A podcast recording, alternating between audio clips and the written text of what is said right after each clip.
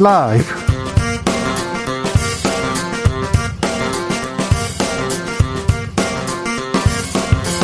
2022년 3월 2일 수요일입니다. 안녕하십니까. 주진우입니다.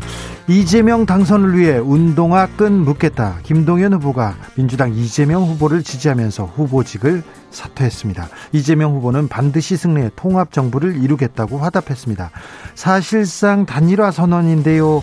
국민의힘은 잡탕 연합이다 맹비난했습니다. 완주하겠다던 김동연 후보 사퇴를 결단한 이유가 뭔지 직접 들어보겠습니다.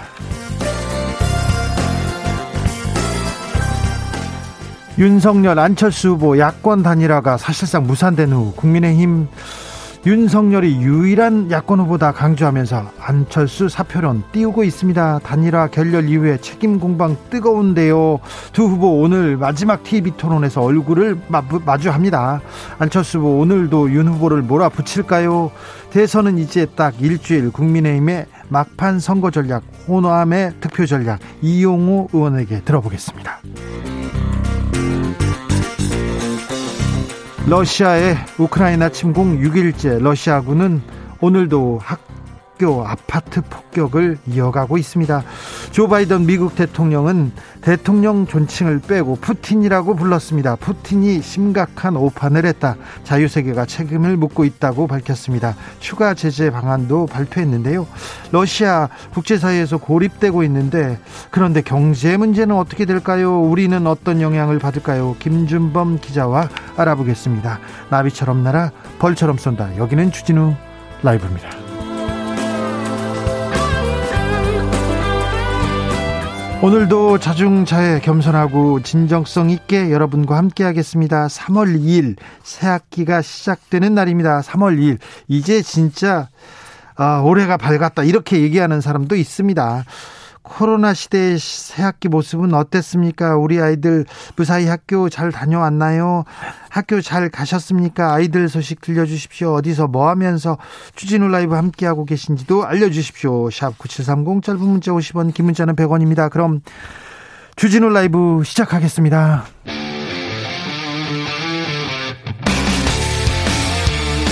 탐사보도 외길 인생 20년. 주 기자가 제일 싫어하는 것은? 세상에서 비리와 부리가 사라지는 그날까지 오늘도 흔들림 없이 주진우 라이브와 함께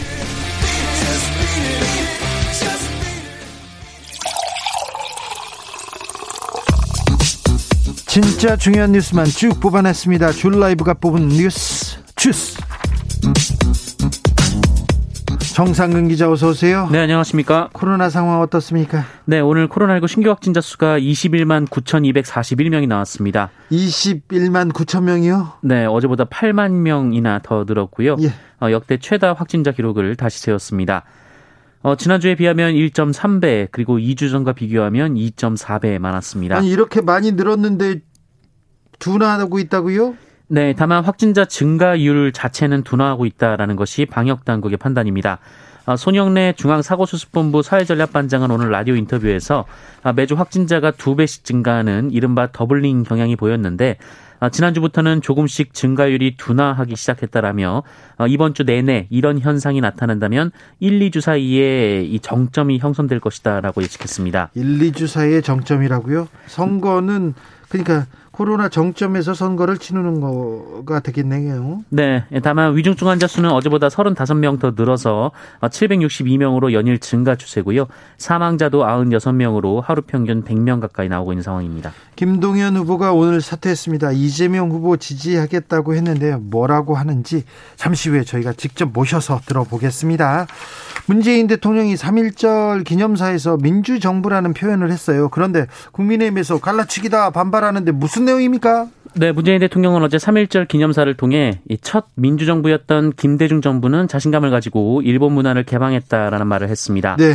아, 문재인 대통령은 일본 문화를 압도하게 된 우리 문화예술을 발전시킨 힘은 단연코 민주주의라면서 어, 지원하되 간섭하지 않는 것은 어, 역대 민주정부가 세운 확고한 원칙이라고 말했습니다. 네. 어, 이를 두고 국민의힘이 반발하고 나섰습니다. 이 국민의힘 선대본부 황교안 대변인은 어, 문민 정부를 의도적으로 패싱했다라면서 이 국민의힘이 뿌리를 두고 있는 문민 정부를 애써 무시하려는 것이다라고 주장했습니다. 어, 또 선거 개입이라고 비판하기도 했는데요. 어, 일부 언론에서는 문재인 대통령이 이번 기념사에서 어, 민주라는 단어를 18번 사용했는데 어, 지난해 기념사에서는 세 차례 사용에 그쳤다라고 지적하기도 했습니다. 아, 민주 민주 외쳤다 해서 민주당을 지원한다 이렇게 지금 하고 있습니까? 네, 그런 주장이 있습니다. 네, 국민의힘에서도 민주 민주 이렇게 얘기는 하잖아요. 민주주의 시장 경제. 그리고 또 어, 국민도 많이 외쳤는데 국민도 얘기했는데 청와대에서 뭐라고 합니까? 네, 청와대 박수현 국민소통수석은 오늘 라디오 인터뷰에서 이 DJ 정부 이전의 민주주의는 실질적 증진이 있었다기보단 형식적이었다라며 어, 김대중 정부는 위대한 국민의 힘으로 평화적인 정권 교체를 이뤄냈기 때문에 국제사회에 자신 있게 민주주의 국가라고 선언했다는 의미가 있다라고 밝혔습니다. 윤석열 후보가 단톡방에 참여했는데 그게 문제가 되나요? 네, 오마이뉴스는 오늘 국민의힘 선대본부 조직 총, 통, 어, 조직 통합 총괄단에서 운영하고 있는 어, 이른바 again SNS 소통위원회 단톡방 대화 내용을 입수해서 보도했습니다.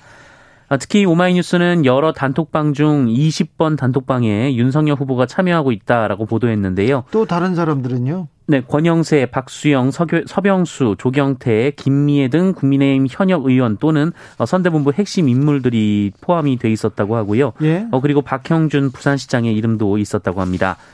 어, 이 카톡방은 국민의힘 선대본부의 선전물을 여러 단톡방에 유포하는 일을 하고 있었다라고 하는데요.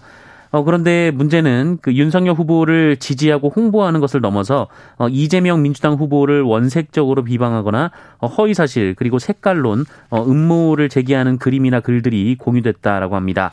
국민의힘에서 뭐라고 나왔나요? 네, 권영세 선대본부장은 후보 의지와 관계없이 단톡방에 초대됐다라면서 이 단톡방은 본인이 원해서 들어가기도 하지만 상당 부분 끌려 들어가는 경우가 많다라고 말했습니다. 네. 어, 그러면서 정치인 입장에서는 자기가 초대된 단톡방에서 막 나가는 것도 좀 부담스럽고 또 후보 정도 되면 수업 수 없이 어, 단톡방에 많이 끌려가 있다라고 말하기도 했습니다. 끌려간 수없이 단톡방에 많이 끌려가 있다 그렇게 얘기했습니다. 김건희 씨 주가 조작 의혹 관련 보도 이어집니다. 계속 나옵니다. 네, 도이치모터스 주가 조작 사건과 관련해서 국민의힘 윤석열 후보의 가족들의 이 수상한 주식 거래 내역, 어, 즉 통정 매매 정황을 MBC가 어제 추가로 확인해 보도했습니다. 예. 앞서 윤석열 국민의힘 후보의 장모 최은순 씨와 이 도이치모터스 임원 A 씨의 조작 의심 거래 정황은 한 언론의 보도로 제기된 바 있는데요. 어, 지난 2010년 이 두 사람은 동일 IP, 그러니까 같은 인터넷 주소를 통해서 동시에 주식 계좌에 접속한 바 있습니다. 어, 그리고 MBC의 확인 결과 이 행위가 검찰의 공소장 범죄 일람표에도 적시가 됐다라는 건데요. 2010년 11월 3일 이 최은순 씨는 도이치모터스 주식 6만 2천여 주, 어, 그리고 A 씨는 2만 5천여 주를 같은 날 어, 불과 11초 차를 두고 팔았고요. 이 접속한 IP 주소 역시 일치했다라는 겁니다. 어, 그리고 이들이 팔 물량은 불과 1분 만에 누군가가 매입을 했는데 어, 그 사람이 바로 김건희 씨라고 MBC는 보도했습니다. 어, 이에 대해 윤희석 국민의힘 선대본부 대변인은 오늘 아침 MBC 라디오와의 인터뷰에서 뭔가 미심적인 부분이 있었다면 검찰에서 기소를 안 했을 리가 없지 않나라고 반박했습니다.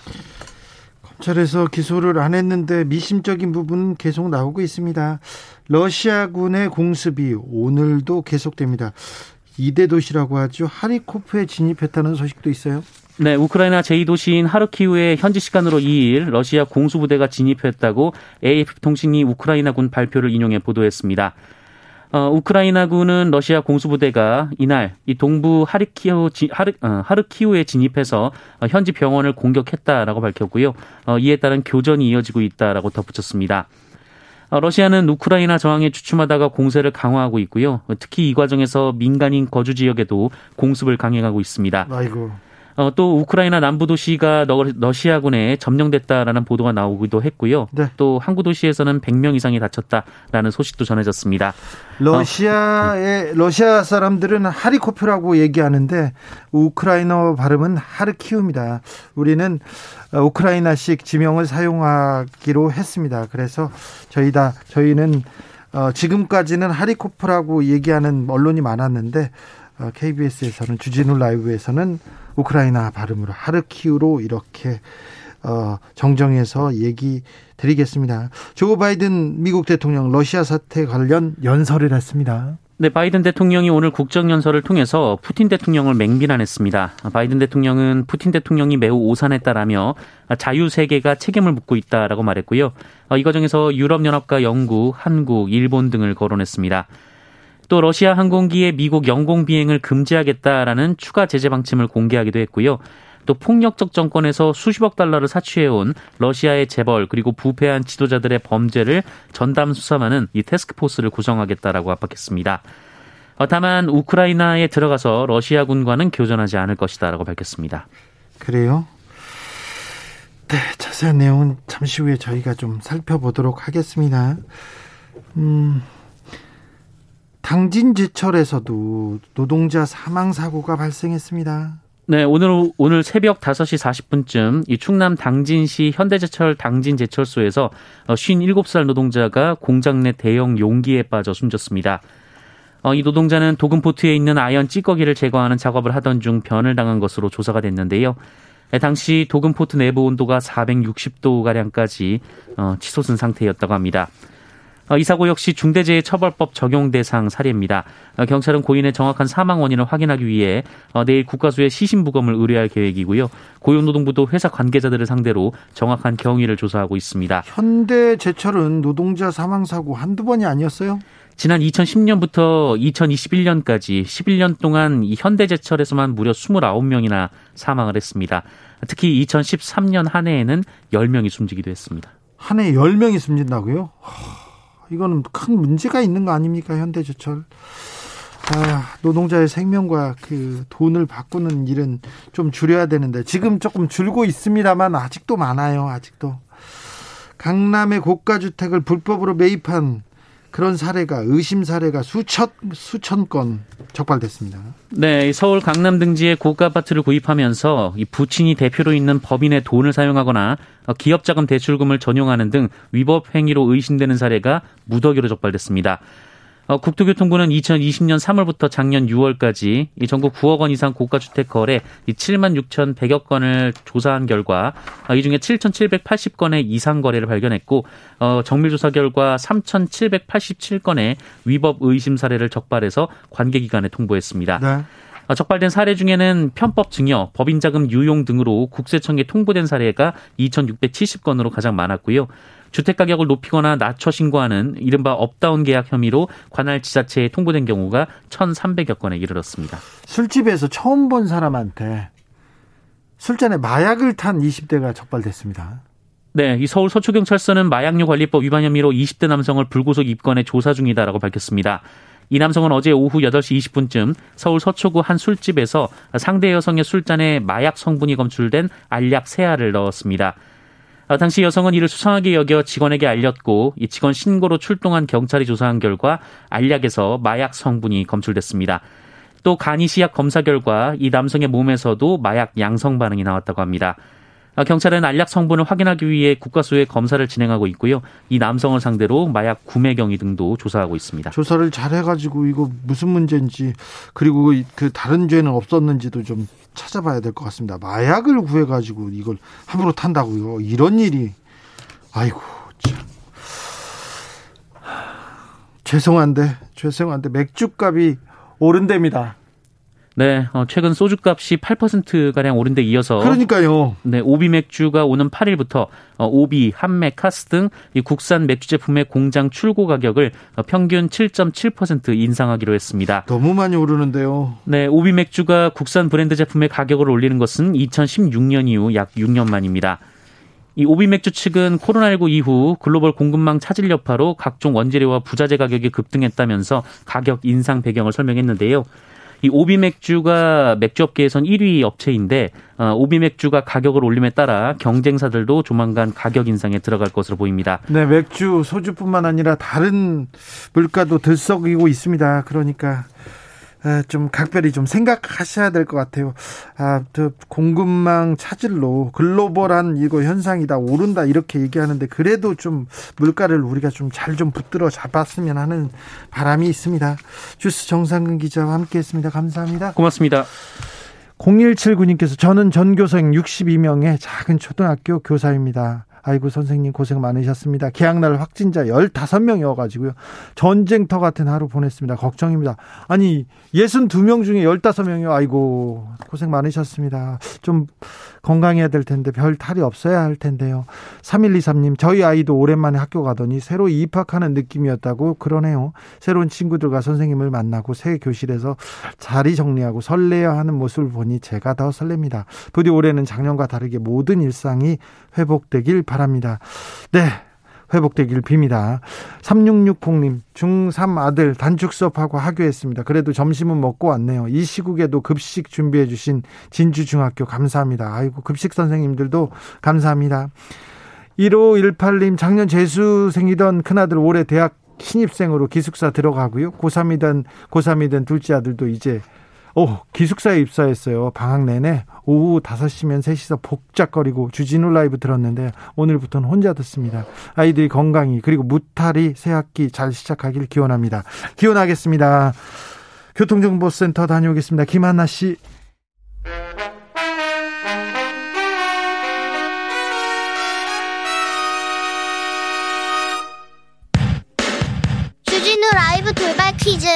오늘의 돌발 퀴즈는 객관식으로 준비했습니다. 문제를 잘 듣고 보기와 정답을 정확히 적어 보내주세요. 우크라이나 지명을 러시아어 발음으로만 표기하던 관행을 고칠 예정이라고 합니다. 외교부에 따르면 우크라이나어 발음으로 표기하거나 기존 표기를 변기하는 방식으로 수정하는 방안을 검토 중이라고 하는데요. 우크라이나의 수도인 키예프도 러시아식 표현입니다. 그럼 키예프는 앞으로 어떻게 수정해서 불러야 할까요? 보기 드릴게요. 1번 하르키우 2번 키이우 다시 한번 들려드릴게요. 1번 하르키우 2번 키이우 샵9730 짧은 문자 50원 긴 문자는 100원입니다. 지금부터 정답 보내주시는 분들 중 추첨을 통해 햄버거 쿠폰 드리겠습니다. 주진우 라이브 돌발 퀴즈 내일 또 만나요.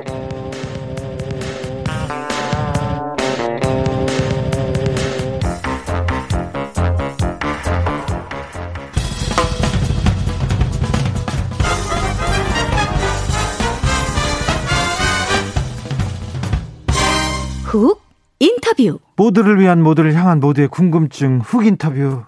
새로운 물결 김동연 후보가 사퇴했습니다. 이재명 후보의 정치 개혁에 함께 하겠다고 했는데요. 두 후보님들 어떤 얘기를 나눠서 이런 결정을 내렸을까요? 그리고 김동연 후보가 그리는 미래는 어떤 모습일지 직접 들어보겠습니다. 김동연 후보 안녕하세요. 네, 안녕하십니까? 네. 고생 많으셨어요. 아, 천만에요. 감사합니다. 근데 지난 지난번에 지난번에 뵀을 때보다 표정이 더 좋으세요. 예. 아이고 뭐 천한 마음으로 또 보람 있게 하고 있습니다. 네. 힘드셨죠? 네, 뭐 힘들지 않았다면 뭐 거짓말일 거고요. 예. 힘든 점도 있었지만 그래도 열심히 또 보람 있게 했습니다. 그렇습니까? 네. 정치권에 이렇게 입문해 봤더니 뭐가 다르고 뭐가 힘들던가요? 글쎄요, 이 정치권의 이 지금의 이 강관 양당 구조나 이 정치판이 정말 바뀌겠다는 생각을 들어와 보니까 더욱 절실하게 하게 됐습니다. 지금 들어오는데 바깥에서 네. 양쪽에서 시위하고 있더라고요. 선거 그러니까요. 유세와 이런 걸 보면서 아주 시끄러운 스피커 틀어놓고 네. 하고 있는데 전부 소음 쓰레기들인데 네. 좀 답답한 생각이 듭니다. 이 진영 논리들. 네. 이재명 후보의 당선을 위해 최선을 다하겠다고 하셨습니다. 어떻게 이런 결정에 이르게 된 겁니까? 제가 출마 선언문 때에 정치 교체 얘기를 했습니다. 예. 그리고 시대 정신으로 기득권 깨기를 얘기를 했습니다. 네. 그 기득권 깨기의 첫 걸음이 정치 교체인데 네. 저희가 11월 작년 11월에 공약으로 권력 구조 개편과 정치 개혁 주장을 했었고 예. 그 이후에 이와 같은 내용을 양당 후보들에게 제가 쭉 제시를 했는데 정치 개혁은 김동연이 제일 많이 얘기하고 제일 먼저 그렇습니다. 얘기했죠. 제일 먼저 이야기하고 저희 것이 이제 이렇게 정치 화두가 된 것까지는 성공을 했고요. 예. 그것을 던졌는데 양당 후보들 중에서 네.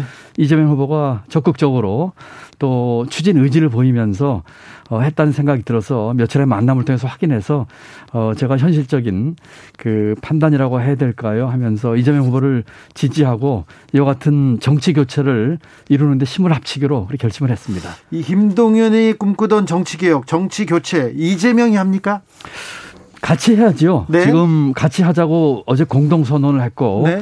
심지어는 공동 선언문 저희가 낸 거를 한 글자도 안 받고 다 받았습니다. 네. 예를 들면은 어, 만약 당선이 된다면 임기를 1년 단축해서 네.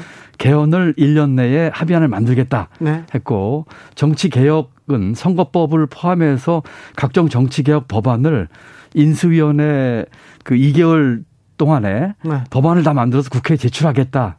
라는 내용까지 다 들어가 있습니다. 예. 그렇기 때문에 함께 이 일을 할 것이고 또 저는 도와주기도 하고 또 감시자 역할도 하면서 이 과업을 완수하겠다 이렇게 말씀드립니다. 이재명 후보도 이렇게 손을 내밀고 윤석열 후보도 손을 내밀었는데 네. 왜 이재명입니까? 윤석열 후보는요? 윤석열 후보도 만나 뵙고요. 예. 또 제게도 여러 가지 같이 했으면 하는 의사표시를 하셨지만 네. 어, 저는 어디까지나 이 선거 전략이나 정치 공학으로 뭐 이거 하려는 것이 아니고 누차 말씀드렸다시피 가치와 철학을 시연하기 위한 것이었는데 네. 그런 면에서는 어, 이 후보가 훨씬 더 적극적이고 또 추진하려고 하는 진정성과 그 결기를 제가 어, 보면서 의견이 조금 더 맞았다 어, 이렇게 생각을 해서 이런 결정을 내리게 됐습니다. 윤석열 후보 측에서는 어, 후보님의 정치 개혁 그리고 정치 교체에 대한 그 생각들에 대해서는 이해는 했습니까? 예, 뭐 일부 이해도 했고 또 그 중에서는 좀 애쓰하는 의사표시도 있던 걸 제가 알고 있었는데 아무래도 뭐 다른 쪽 이야기를 제가 자세히 말씀드린 건 도리가 아닐 것 같았고 네. 어디까지나 뭐 이재명 후보가 훨씬 더 여기는 적극적이고 네. 또 진정성을 보였고 본인도 아웃사이더로서 네. 이와 같은 기득권 깨기에 적극 같이 하자는 의사표시를 강하게 했습니다. 알겠습니다. 국민의힘에서 이재명 김동연의 단일화 더러운 옛 물결에 합류했다 이렇게 얘기했던데요.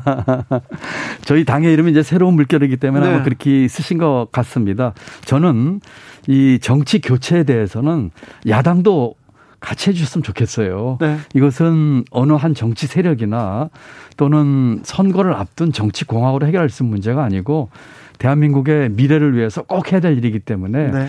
야당께서도 야당에서도 또는 네. 다른 정파에서도 어, 이 경제, 사회, 교육의 모든 문제를 푸는 첫 걸음이 정치 교체다. 네. 같이 하자 이런 식으로 하면 국민들께서 좋아하시지 않을까 생각합니다. 대선이 대선 결과가 어떻게 되든 간에 이렇게 정치 개혁으로 그다음에 또 미래로 이런 몇 가지 개혁안을 이렇게 통과해 놓으면 네. 대선 큰 성과가 있는 거죠. 그렇습니다. 저는 이번에 비록 오늘 후보직을 사퇴했지만 네.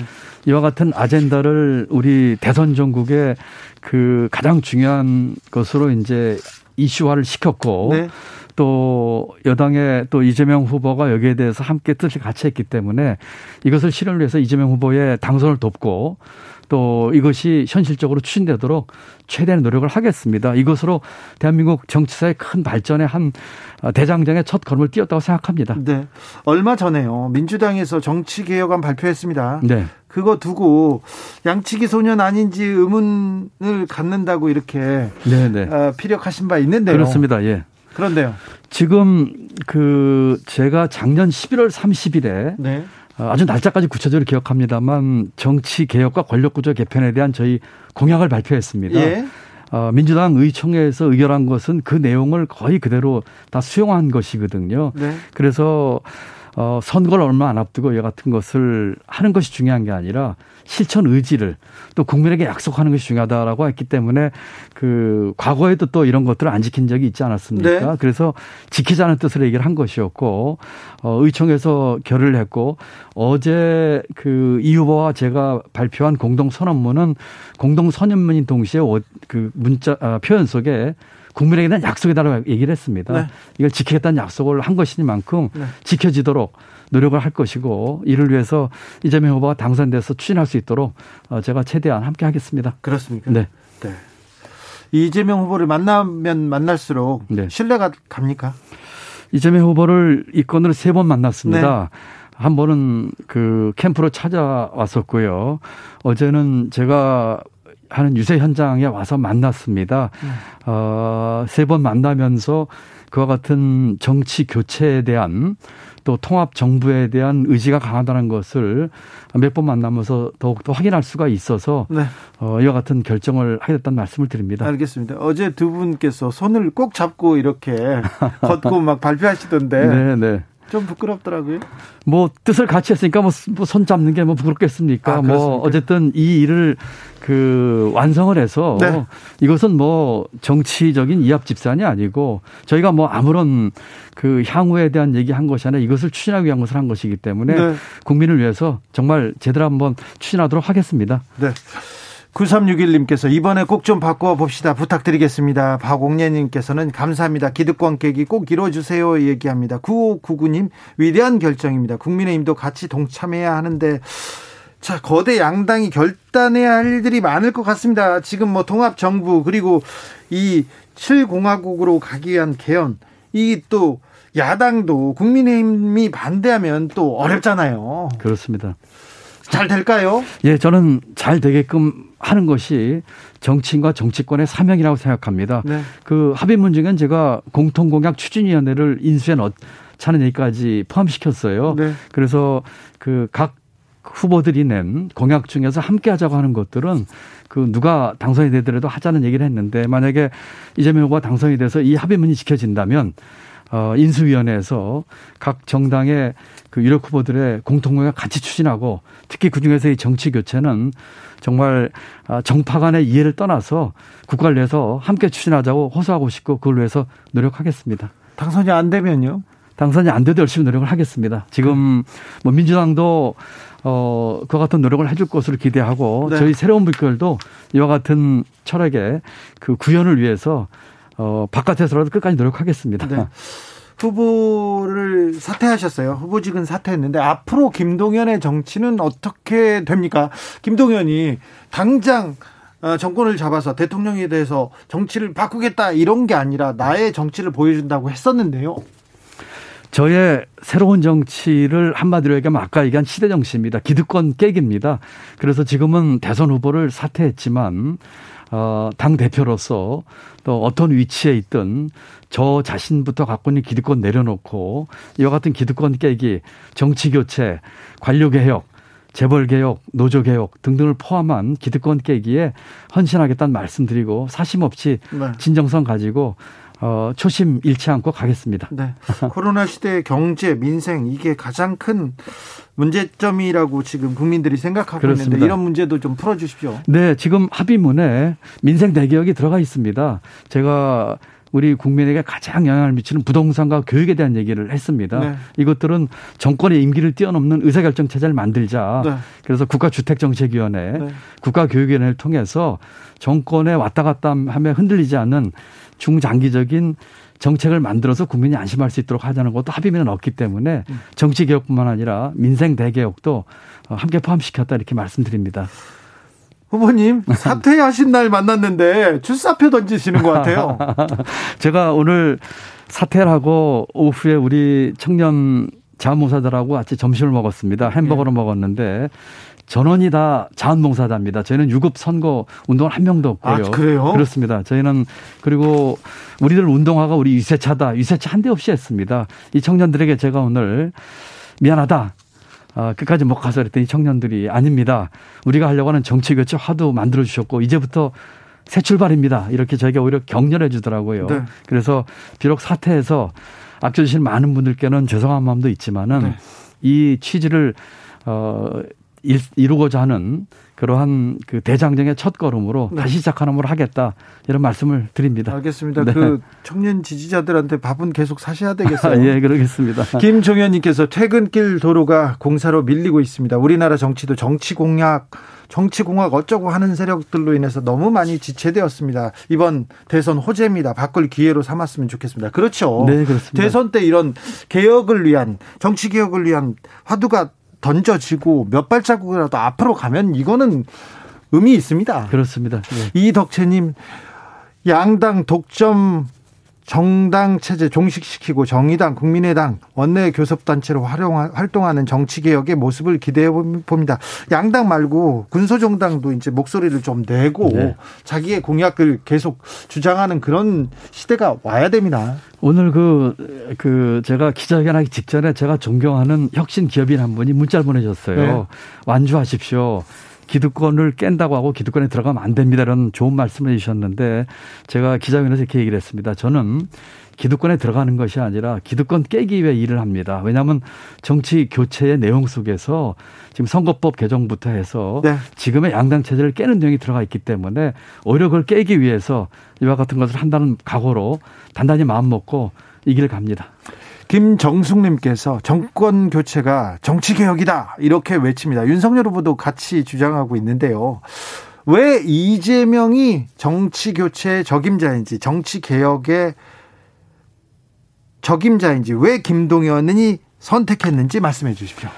저희가 합의문에 그 정권 교체나 정권 연장 이런 단순한 이런 걸로는 해결할 수 없다고 얘기를 했습니다. 예. 지금 예.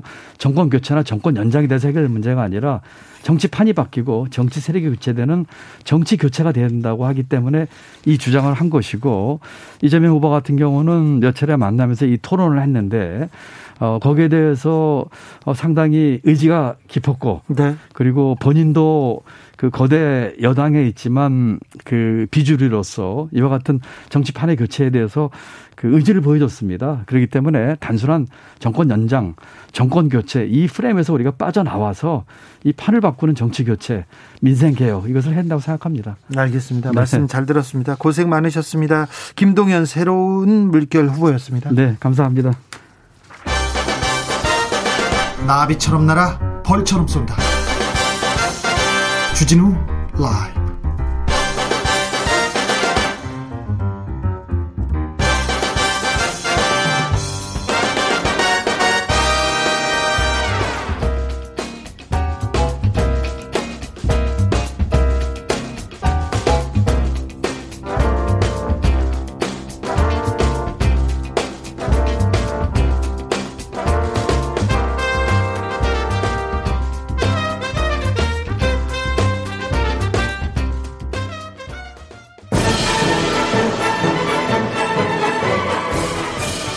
촌철살인의 언중 6월 유언비어는 팩트체크 말 달리자 마이크를 사랑하는 사람들의 모임 여의도 마사회 여야 최고의 스피커 둘이 뭉쳤습니다. 전재수 더불어민주당 의원 어서 오세요. 네, 전재수입니다. 안녕하십니까. 국민의힘 선대본부 이두화 대변인 어서 오세요. 안녕하세요. 이두화입니다. 네. 사전 투표가 이틀 남았어요. 마지막 승부수 이게 펼쳐야 할 텐데 분위기가 어떻습니까? 아, 오늘 우상호 총괄 선대본부장님께서 이제 정리를 해 주시더라고요. 그래요? 네, 이재명 후보가 2, 3% 뒤진다. 라고 정리를 하셔가지고 뭐 우상호 총괄 선대본부장님이 뭐 후보 다음으로는 정부가 많지 않으시겠어요? 그래서 저희도 뭐 이 정도 생각하고 있었는데 뭐 저희보다 보수적으로 생각하시지 저희를 과대평가해 주실 리는 없잖아요. 그래서 저희는 저희가 우세하지만 마지막까지 최선을 다해야 되고 오차 범위 밖에서 우세한 것도 있고 오차 범위 내에서 우세한 것도 많기 때문에 정말 투표율을 높이기 위해서 최선을 다하겠다 말씀드립니다.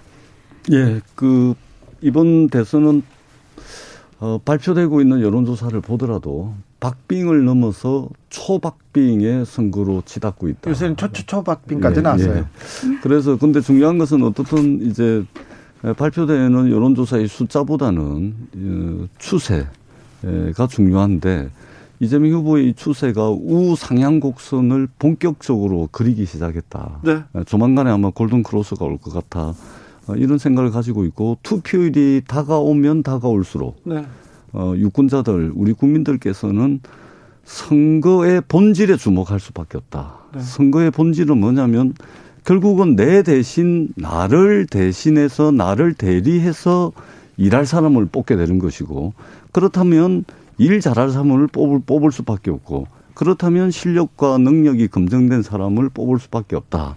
어, 저희들은 그렇게 믿고 있고 열과성을 다하고 있다는 말씀을 네. 드립니다. 전체 구도는 국민의힘이 좀 유리했는데 지금 흐름은 약간 어, 저기 민주당이 조금 흐름이 좋다 이렇게 봐도 됩니까? 전혀 아닌 것 같은데요. 그래요? 네, 희망사항이신 것 같고요. 두 분의 희망사항이신 것 같습니다. 둘이 아니고 네. 지금 얘기하는 거에 네, 대해서요. 근데 왜냐하면요. 네. 지금 사실 여론조사 지금 말씀은 하셨지만 지금 1월에 나온 여론조사 어, 그리고 1월에는 분위기가 그랬지만 2월에 지금 나온 여론조사 중에 뭐다 어, 오차범위 내에도 있고 오차범위 밖도 있지만 우리가 불리한 윤석열 후보가 뒤지는 여론조사는 진짜 수십 개 수백 개 중에 한두 개 정도밖에 없지 대부분 우세인 거고요. 그리고 말씀하신 것처럼 뭐 사전 투표가 지금 며칠 안 남았어요. 3월 4일, 5일인데 오늘 3월 2일 저녁입니다. 그래서 오늘 내일 여론조사가 아마 내일부터 내일까지 발표가 많이 될 거예요. 3월 3일 이후에는 이제 그 여론조사를 못 하니까요. 근데 대부분 여론조사가 뭐 저희가 우위에 있는 거고 우상향한다고 생각하고 싶어 하시는 것 같아요. 근데 저희도 지금 오르고 있고 이재명 후보도 오르고 있는 게 양 지지층이 결집을 하고 있는 건 확실한 것 같아요. 네. 그래서 양쪽 다 오르고 있는 추세지만 이 부분에 대해서 전반적으로는 우리가 우세하다라고 말씀을 드리고요. 여기서 네. 네 그리고 네. 무엇보다도 정권 교체에 대한 지지율이 정권 재창출에 대한 지지율보다 열세인 건 없습니다. 지금 다 우세이기 때문에 네. 이 부분을 저희는 마지막까지 다 포용하기 위해서 저희가 흡수하기 위해서 노력하겠습니다. 알겠습니다. 제가 제가 네. 제 개인적 으로만 하더라도 선거를 다섯 번을 치렀습니다. 저희들은 사람하고 악수를 해보면 그 악수하는 찰나의 순간에 그 상대방 얼굴을 스치고 지나가는 미세한 근육의 흔들림도 잡아내는 사람입니다. 아, 얼굴 얼굴 근육의 네. 미세한 흔들림. 네. 에, 그러기 때문에 저희가 보는 것은 결국은 투표함을 열어봐야 예. 어, 결과를 알 수 있다. 지금 서로 유리하다 하는 것은 네. 국민들의 선택에 대한 아주 아전 인수격의 해석이다. 이 말씀을 드리고 한 말씀만 더이 네. 구도와 관련해서 네. 지금 국민들께서는 사실은 이제 묻지마 정권 교체 이거 안 된다. 묻지마 정권 연장 이것도 안 된다. 그건 뭐냐? 결국은 정권 교체든 정권 연장이든 결국은 이 다음 정권이 들어서게 되면 이 우리가 맞닥뜨리고 있는 이 총체적 위기, 이 위기를 어떻게 할 거냐. 결국은 일할 사람, 일 잘할 사람을 뽑을 수밖에 없다. 결국은 위기관리 총사령관을 뽑을 수밖에 없다. 아, 그런 측면에서 지금 이제 박빙의 승부를 벌리고 있는데 결국은 위기 관리 해결자를 뽑을 수밖에 없다 이렇게 생각합니다. 어, 저도 한 말씀만 드리면요. 한 말씀만요. 예, 저는 사실 이회창 후보의 대선 캠프 때부터 있었어요. 그래서 예. 저는 대선을 많이 치렀거든요. 그래서 네. 아마 우리 의원님께서도 선거를 많이 치러, 치르셨겠지만 저도 대선을 많이 치렀다는 말씀 한번 드리고요. 또 하나는 경기도지사로 경제 성장률을 이재명 지사가 재직할 때를 보면 그 전에 2014년부터 2017년 이재명 지사가 취임하기 전까지는 최저 4.5%에서 최고 6.6% 성장률이었는데요. 이재명 지사가 취임하고 2018년에는 6.6%에서 6%로 내려갑니다. 2019년엔 그 전에 한 번도 2014년부터 한 번도 없었던 2.3%로 내려가고요. 2020년에는 0.3%로 경기도 경제 성장률이 내려갑니다. 그리고 지난번에 말씀하신 성남시장 때 그 공약 이행률 갖고 여러 번 말씀을 하시는데 성남 시민단체 협의 협의회에서 그 시장 공약 이행률이 잘못된 거다. 법률 소비자 연맹은 63%인데 90% 이상이 웬 말이냐 이러면서 고발도 했었습니다. 네. 말씀. 그러니까 어. 위기에 위기라고 하니까 저는 약간 문재인 대통령 서운하실 것 같아요. 저희는 알겠습니다. 위기라고 하는데 여기가 아 위기 문재인 대통령이 위기를 갖고 오셨다는 얘기. 오늘 갈 길이 멀어요. 근데 최영두 의원, 김용남 전 의원 그리고 김재원 어, 최고위원께서도 즉 구도는 구도는 국민의힘이 유리했는데 추세는 민주당이 유리하다는 얘기를 하셔서 제가 보탠 겁니다. 다 하나 더. 자 그렇다면 그렇다면 지도자감에 대해서 지도자감이라고 하는 전재수 의원에 대해서 이두아 대변인 이렇게 얘기했는데 그러면 국민의힘의 비전은 뭡니까? 언제 보여주시나요? 윤 효원님께서 질문했습니다. 아, 저희 공약은 지금 홈페이지랑 뭐 쇼츠, 그 다음에 공보물에도 다 자세히 다 나가 있습니다. 부동산 정책도 공급 위주 정책을 하겠다, 규제를 완화하겠다는 말씀 드리고요. 그리고 다른 정책도 자세히 나와 있고, 지금 저희가 이제 정권 교체를 말씀드리는 거는 많은 국민들이 정권 교체를 바라고 있기 때문에 이 부분에 집중해서 말씀을 드리는 거지, 공약은 뭐 모든 모든 게 다 나가 있는 거고 저희가 비전은 또 어떤 말씀을 드리자고 하면 제가 이 선대본 대변인 되기 전에 이제 정권 교체 동행위원회 대변인이기도 했거든요. 네. 근데 그게 새시대 준비위원회라고 해서 김한길 위원장이 있었는데 지금은 이제 후보 직속위원회입니다. 근데 이 위원회는 탈진보 세력들이 국민의힘에 입당하기는 좀 저어되는 분들이 다 모여 계세요. 근데 이분들 김대중 정부 노무현 정부 때 열심히 활동하셨던 분들이 모이셔서 그래서 어, 저희는 정말 이 탈진보 세력 그리고 이 부분에 대해서 애국심을 가지고 국가가 더 나아지기 위해서 비전을 같이 갖고 계시는 분들하고 진작부터 같이 발걸음 하고 있다 이런 말씀 드립니다. 공약은 정치자 여러분께서 좀 꼼꼼히 찾아보시고요. 그리고요. 네. 방금 전에 이 김동연 후보가 사퇴하면서 이재명 후보 당선을 위해서 운동화끈을 묶겠다고 이렇게 얘기했는데 이 부분에 대해서는 어떻게 보십니까 이두아 대변인? 어, 좀 전에 오셨는데 저희도 이제 어, 제가 국회의원 할때 그 기재부에 계셨어요. 네. 그래 전화도 막 하고 이랬던 기억이 나요. 아, 그래요? 네, 뭐 근데 어, 친분이 있는 상태는 아닌데 근데 뭐 운동화 끈을 이제 묶을 묶으실 수는 있고 열심히 도와주실 의향이 있으시겠죠. 근데 별 영향은 없을 거다라고 생각을 하는 게 지난달에 유튜브에 나오셔서 부동산 정책, 법인세 인상, 뭐 최저 임금 모든 분야에 대해서 청와대랑 입장이 달라서 고성이 오간 적이 여러 번이다. 그래서 내가 미쳤냐 뭐 이런 얘기를 하시 이, 이 김동연 후보가 하신 말씀이에요. 예. 이렇게 얘기를 하면서 사회주의 국가도 아니고 이게 도대체 무슨 일이냐라고 말씀을 하셨었거든요. 그래서 문재인 정부가 거의 사회주의 국가냐 이런 얘기를 하셨던 분인데 지금 그렇다면 문재인 정부하고는 완전히 갈라서겠다는 얘기신지 그리고 그 경제 정책에 대해서 그렇게 비판하시고 음. 지금은 정치 교체만 얘기하시는데 정치 교체 부분도 국민들은 정권 교체가 정치 교체라고 이해할 거다. 지금 새로운 물결당 만드셔서 후보로 나오셨던 거잖아요. 네. 근데 단일화는 안 하고 당은 유지하시겠다고 했는데 작년 12월 26일 날 민주당은 열린민주당하고 합당을 합니다. 그 생중계 조, 조인식을 생중계 하셔서 1월 달에 아마 합당이 마무리됐을 것 같은데 지난달에요. 다당제가 그렇게 좋다고 하시면 그거 합당은 왜 하셨습니까? 한 달, 두 달 전에. 그러니까 양, 그 다원제, 그 다음에 다당제를 하겠다는 의지를 알 수가 없다. 신뢰를 담보할 수 없고 진정성이 없는데 아, 김동연 후보는 뭘 갖고 그렇게 생각하시는지 대변인 국민의힘에서도 거대 양당 체제 변화가 필요하다는 건 동의하시죠? 예, 저희는 동의하고요. 근데 미, 지금 민주당이 선거 며칠 앞두고 저렇게 하는 거는 진정성이 없다. 그 행보는 두 달 전, 한 달 전의 행보를 봐도 진정성이 없다는 진정성이 게 없다. 확인이 됩니다. 전재수 의원님. 네, 네, 이제 제가 말씀 좀 드려도 네. 되겠습니까? 네. 네. 이제 제가 좀 말씀을 드리도록 하겠습니다.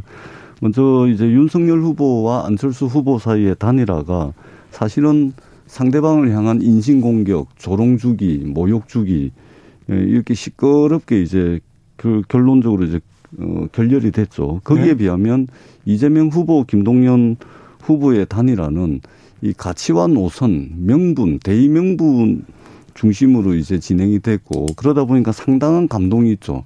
시끌시끌하지도 않았고 그리고 누가 누구에게 후보 사퇴하라 이런 이야기 전혀 없이 김동연 후보께서 신발끈을 다시 조여매고 이재명 후보의 당선을 위해서 뛰겠다 이런 이제 단일화를 선언을 하신 겁니다. 그리고 김동연 후보께서는 지금 14분의 대선 후보 중에 경제에 대해서는 가장 특화돼 있는 그런 후보죠. 그리고 김동연 후보께서 꿈꿨던 나라는 기득권 공화국을 기회가 차고 넘치는 나라로 만들겠다. 근데 이 기득권 공화국을 깨고 기회가 차고 넘치는 나라를 만드는 그 출발점은 정치 교체다. 이 말씀을 늘 해오셨습니다. 그렇기 때문에 지금 묻지마 정권 교체, 정권 교체 한다고 코로나19가 없어집니까? 경제가 살아납니까? 민생이 살아납니까? 그렇지가 않죠. 그 다음에 정권 연장한다고 코로나19가 없어집니까? 경제 민생이 사라집니까? 그렇지 않죠. 그러기 때문에 기본적으로 우리 국민들의 국민 역량은 굉장히 뛰어난데 이 국민 역량을 한 곳으로 모아가지고 총체적 위기 상황을 극복할 수 있는 그 출발점은 정치 교체고 정치 혁신이고 그리고 이것을 통해 가지고 진영과 보수와 진보 야당 여당을 떠나 가지고 진영을 넘어선 국민 통합 정부를 구성을 해서 이 총체적 난국을 돌파를 해야 되겠다.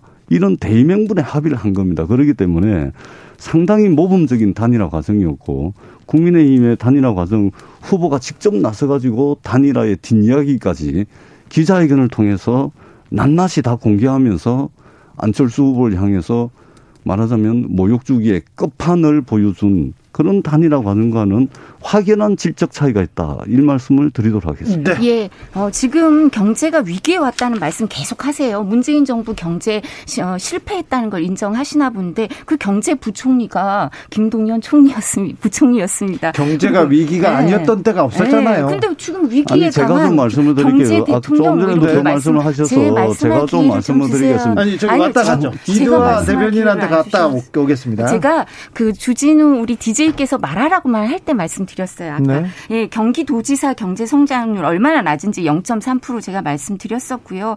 문재인 대통령께서 5년 전에 정치 개혁 얘기하시면서 지금 나왔던 이 뭐 여러 가지 다당제 개혁 모든 게 다 들어 있었습니다. 연합 정부 얘기도 그때도 하셨어요. 보수 진영 인사까지 다 끌어안아서 이 부분 인사에 조치하겠다. 일당 180석 갖고 계시면서 하신 게 뭐 있습니까? 그렇게도 못했는데 또 하겠다고 할 때 이걸 얼마나 믿어줘야 할까 요?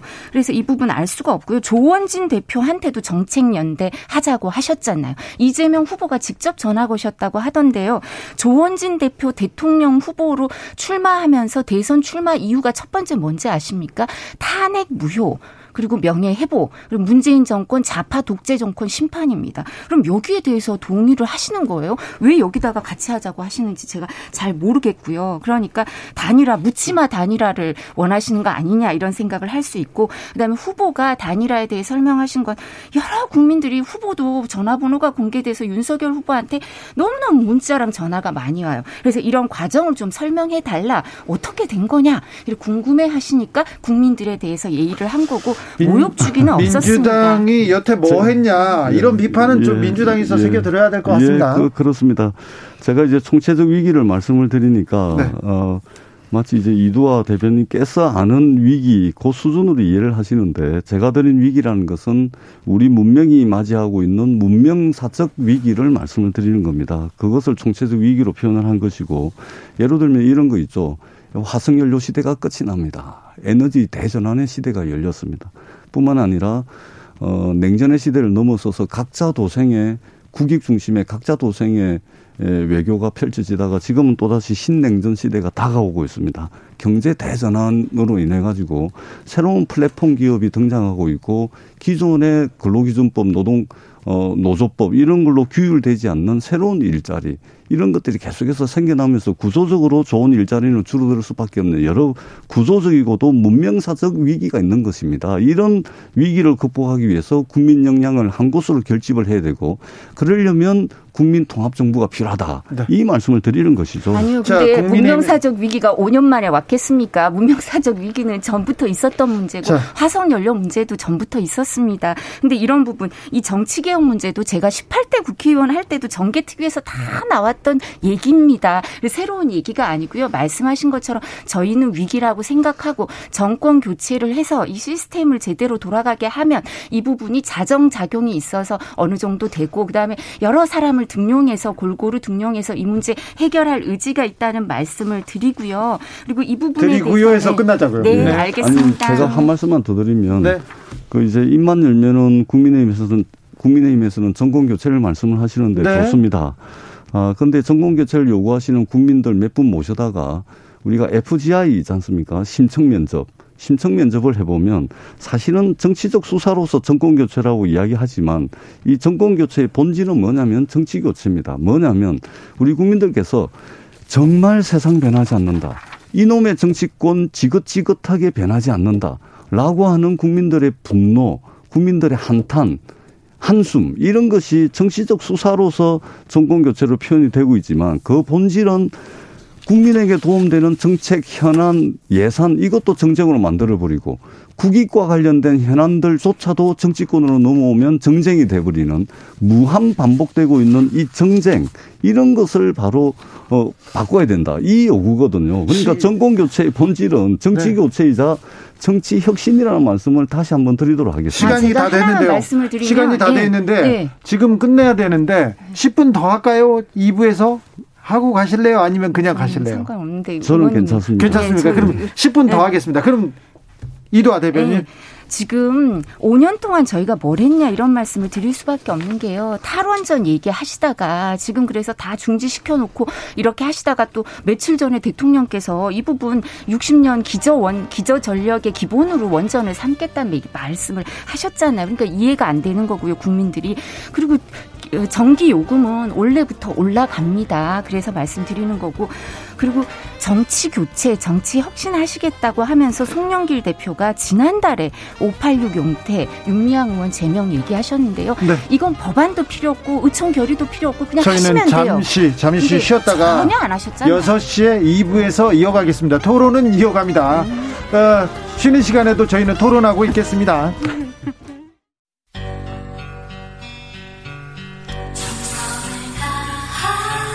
정성을 다하는 국민의 방송 KBS 주진우 라이브 그냥 그렇다고요. 전재수 이두와 이두와 전재수의 마사회는 이어가겠습니다. 01 07님, 국민의힘에서는요, 미래 비전을 주변인이나 홈페이지에서 보고 싶은 게 아니에요. 본인 후보 본인의 이해도가 궁금합니다. 오늘 토론에서 글쎄요라는 말은 안 하셨으면 좋겠어요.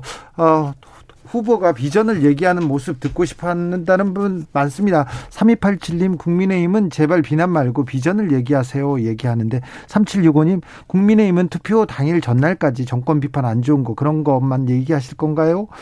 어, 좀 앞으로 어떻게 하겠다 자랑 좀 해주세요. 자랑할 거 공약 많잖아요. 공약 좀 보니까 우리 못 보니까 이럴 때 좀 얘기 많이 해주세요. 얘기하는데 전재수 의원님 전재수 의원님도 그런 얘기했습니다. 민주당은 미래를 얘기하는데 지금 국민의힘은 정권 교체만 얘기하고 있다고 얘기하셨는데요.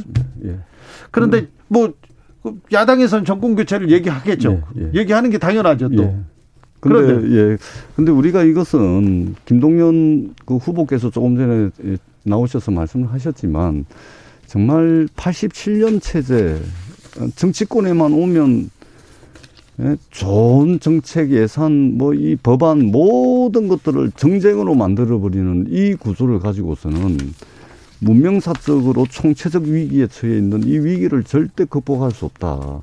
그래서 정책의 출처라든지 정책의 원산지 따지지 않고 진보 보수를 넘어서서 정말로 국민 통합 정부를 만드는 것 외에는 지금의 이 위기를 극복할 수 없다라는 것은 이 모든 분들이 다 동의를 하는 겁니다. 그런 측면에서 우리가 정치 교체를 이야기를 하는 것이죠.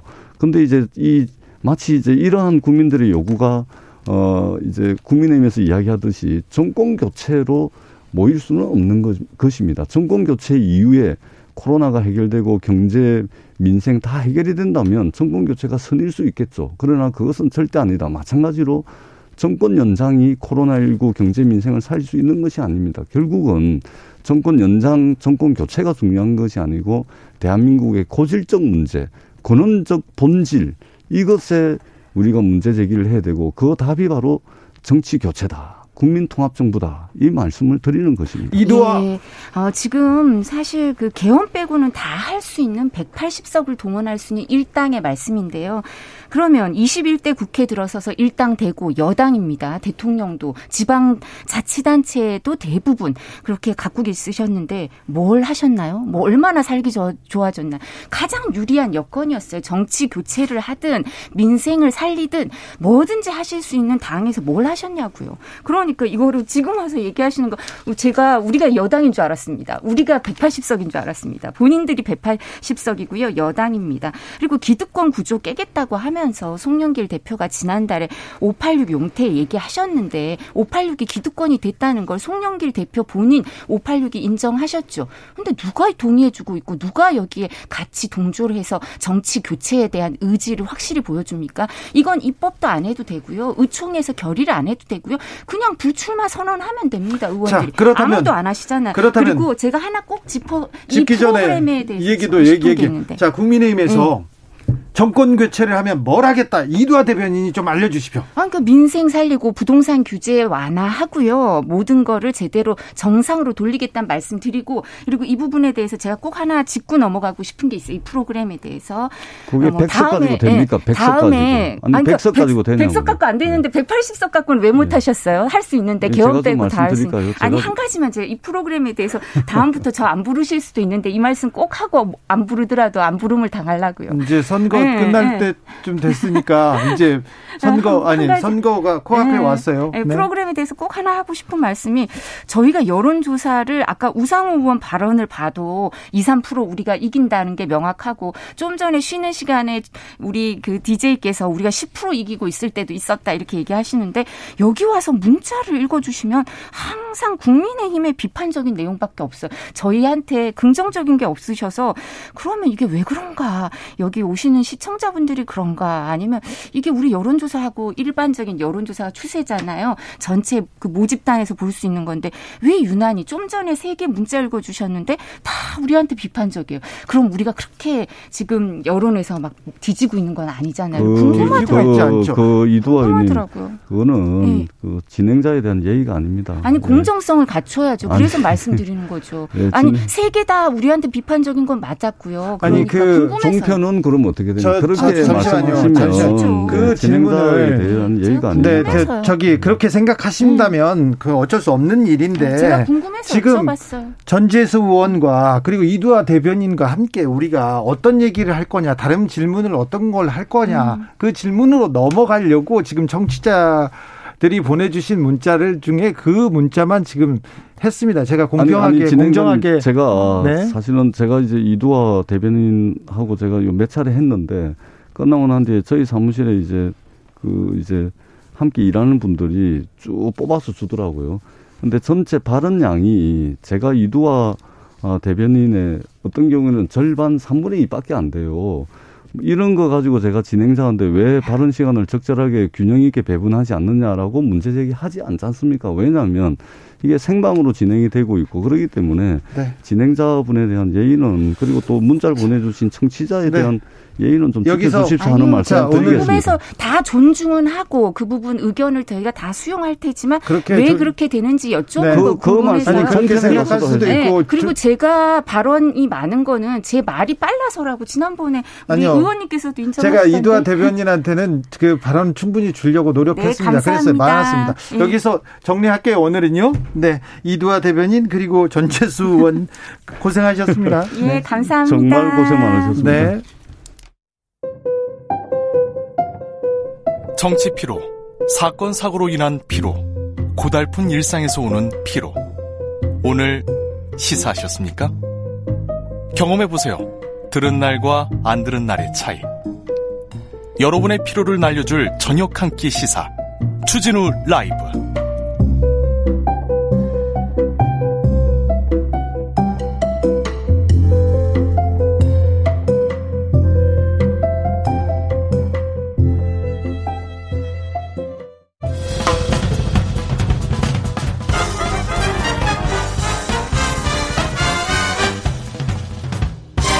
훅 인터뷰. 훅 인터뷰 이어가겠습니다. 대선이 일주일 앞으로 다가왔는데요.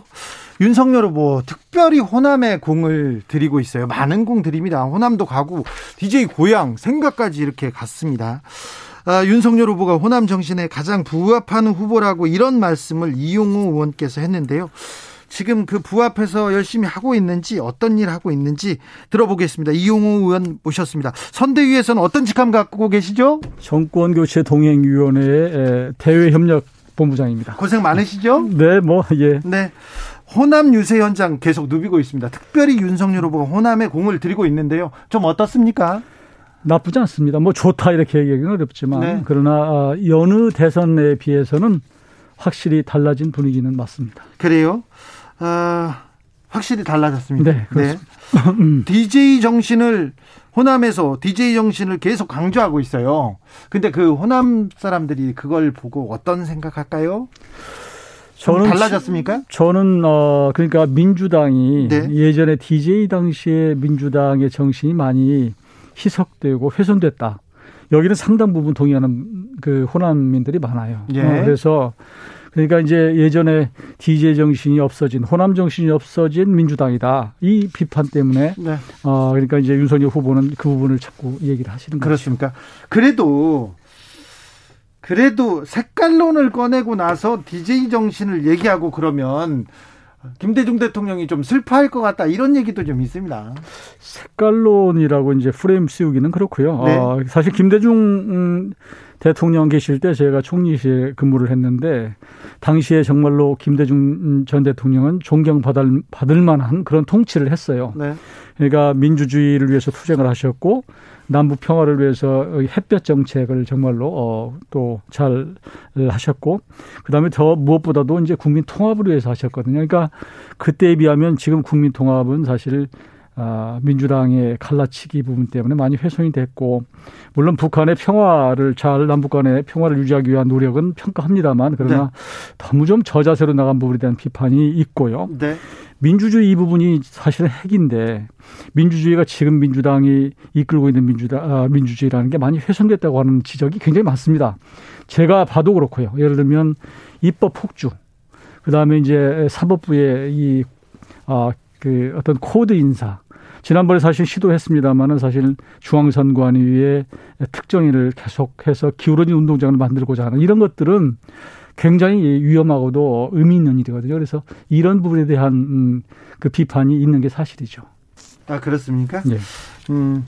자, 국민의힘에서 호남 30% 득표한다 이런 목표 세웠는데 가능합니까? 목표고요. 거의 근접할이라고 봅니다. 근접합니까? 네, 네, 예. 그러니까 이제 좀 광주 쪽의 대도시는 좀 높고 네. 아무래도 농촌 지역, 군 지역은 좀 낮고 그래서 네. 저는 뭐 30% 세운 것이 터무니없이 이런 게 아니고 저는 네. 상당히 근접할이라고 저는 기대를 하고 있습니다. 그렇습니까?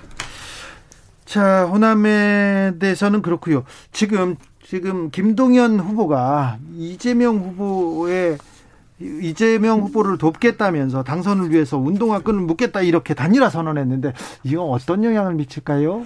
저 김동연 전 부총리 참 좋아하는 분이었는데 네.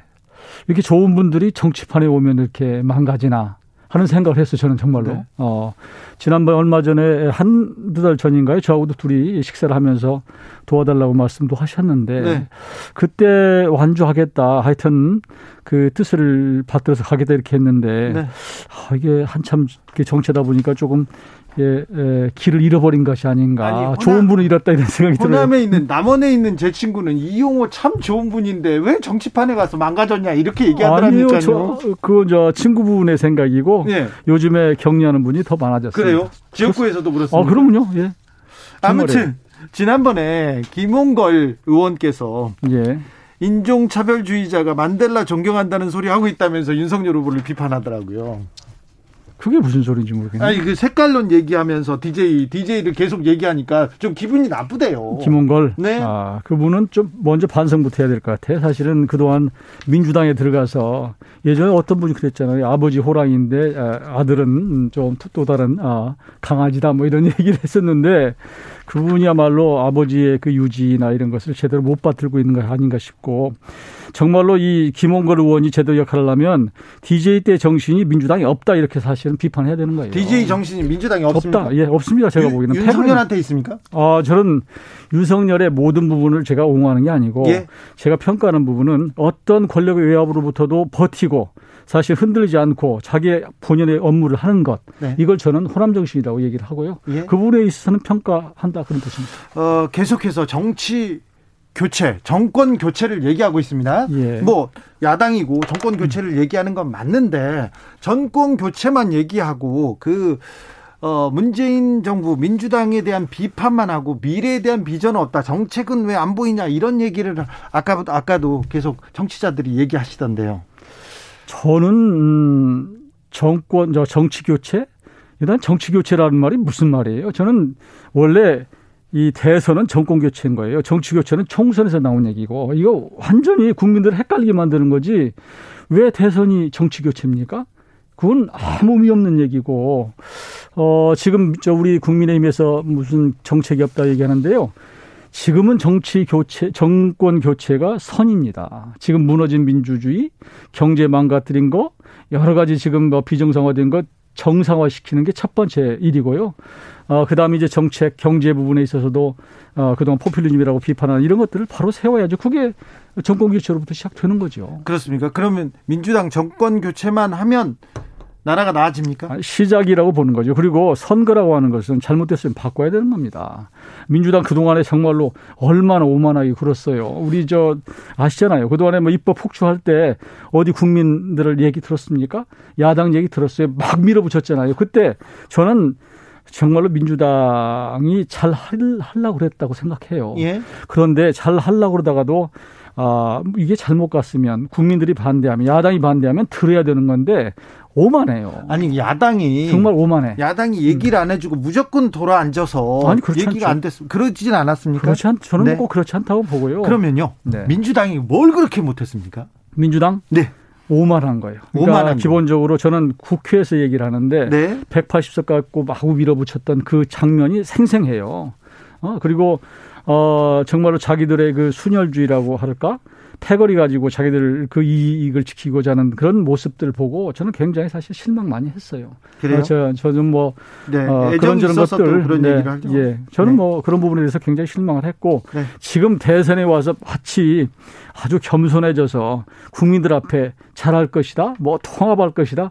내가 보기에는 뭐 그건 국민들 앞에 지금 얘기하는 것은 진정성이 전혀 없다 이렇게 봅니다. 지금 그 민주당에서 낸 정치 개혁안 이 부분은 그 많은 부분이 뭐 개헌하겠다. 그리고 뭐 임기도 줄이겠다. 선거제도도 개편하겠다. 많은 개혁안이 담겨 있는 건 이 부분은 어떻게 평가하십니까? 뭐 취지는 좋죠. 근데 그게 평시에 했어야지.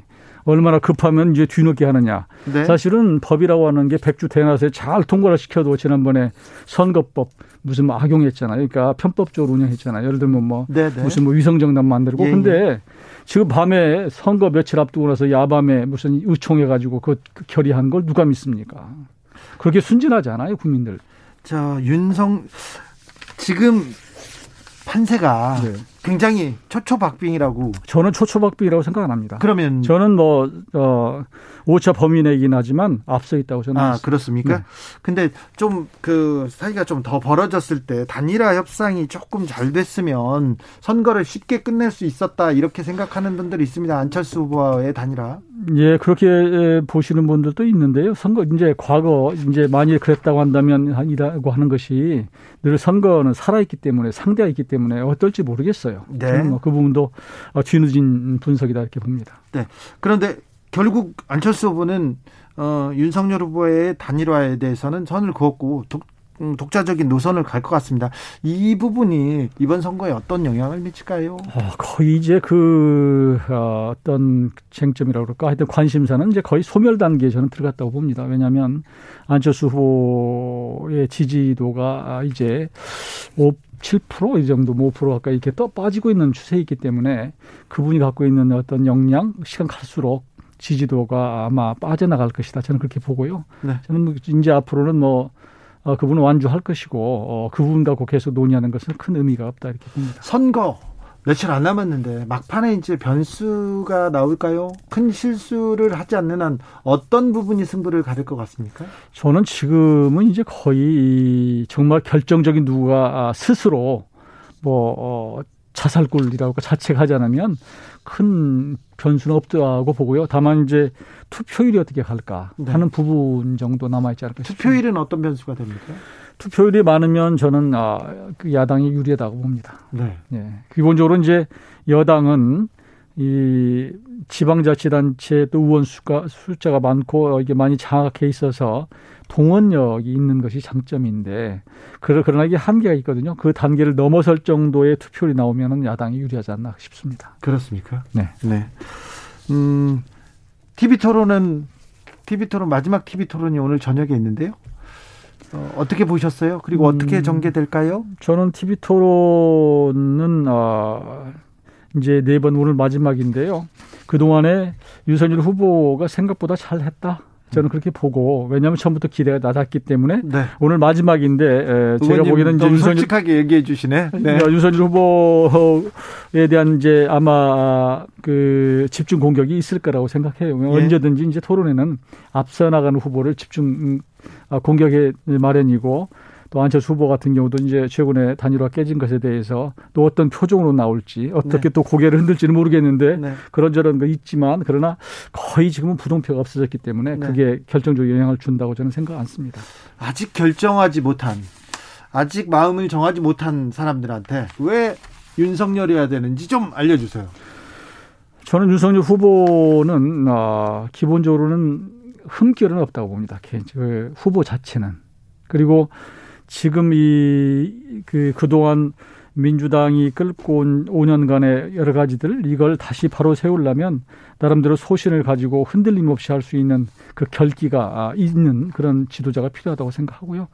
어, 조금 전에 말씀드렸지만 선거는 기본적으로는 잘못했으면 바꿔야 된다. 저는 그런 기조에서 시작을 합니다. 네. 문재인 정부가 박근혜 이명박 정부보다 크게 잘못했습니까?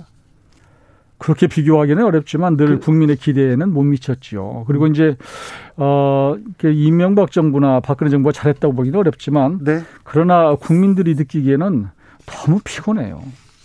너무 피곤하게 만들어요. 그러니까 아, 물론 개혁이란 이름하에 하겠다고 했지만 그걸 국민이 갈라치고 또 누구를 한쪽으로 저 프레임을 씌워서 몰아붙이고 한 것들이 또 어, 권력이 겸손하지 하- 못한 모습들이 그렇지 않아도 코로나 때문에 힘들고 어, 어려운데 너무 국민들을 힘들게 했다. 그게 저는 정말로 우리 국민들이 느끼는 첫 번째가 아닌가 네. 싶습니다. 말씀 잘 들었습니다. 예, 고맙습니다. 이용우 국민의힘 선대분 정권교체 동행위원회 대외협력본부장이었습니다. 감사합니다.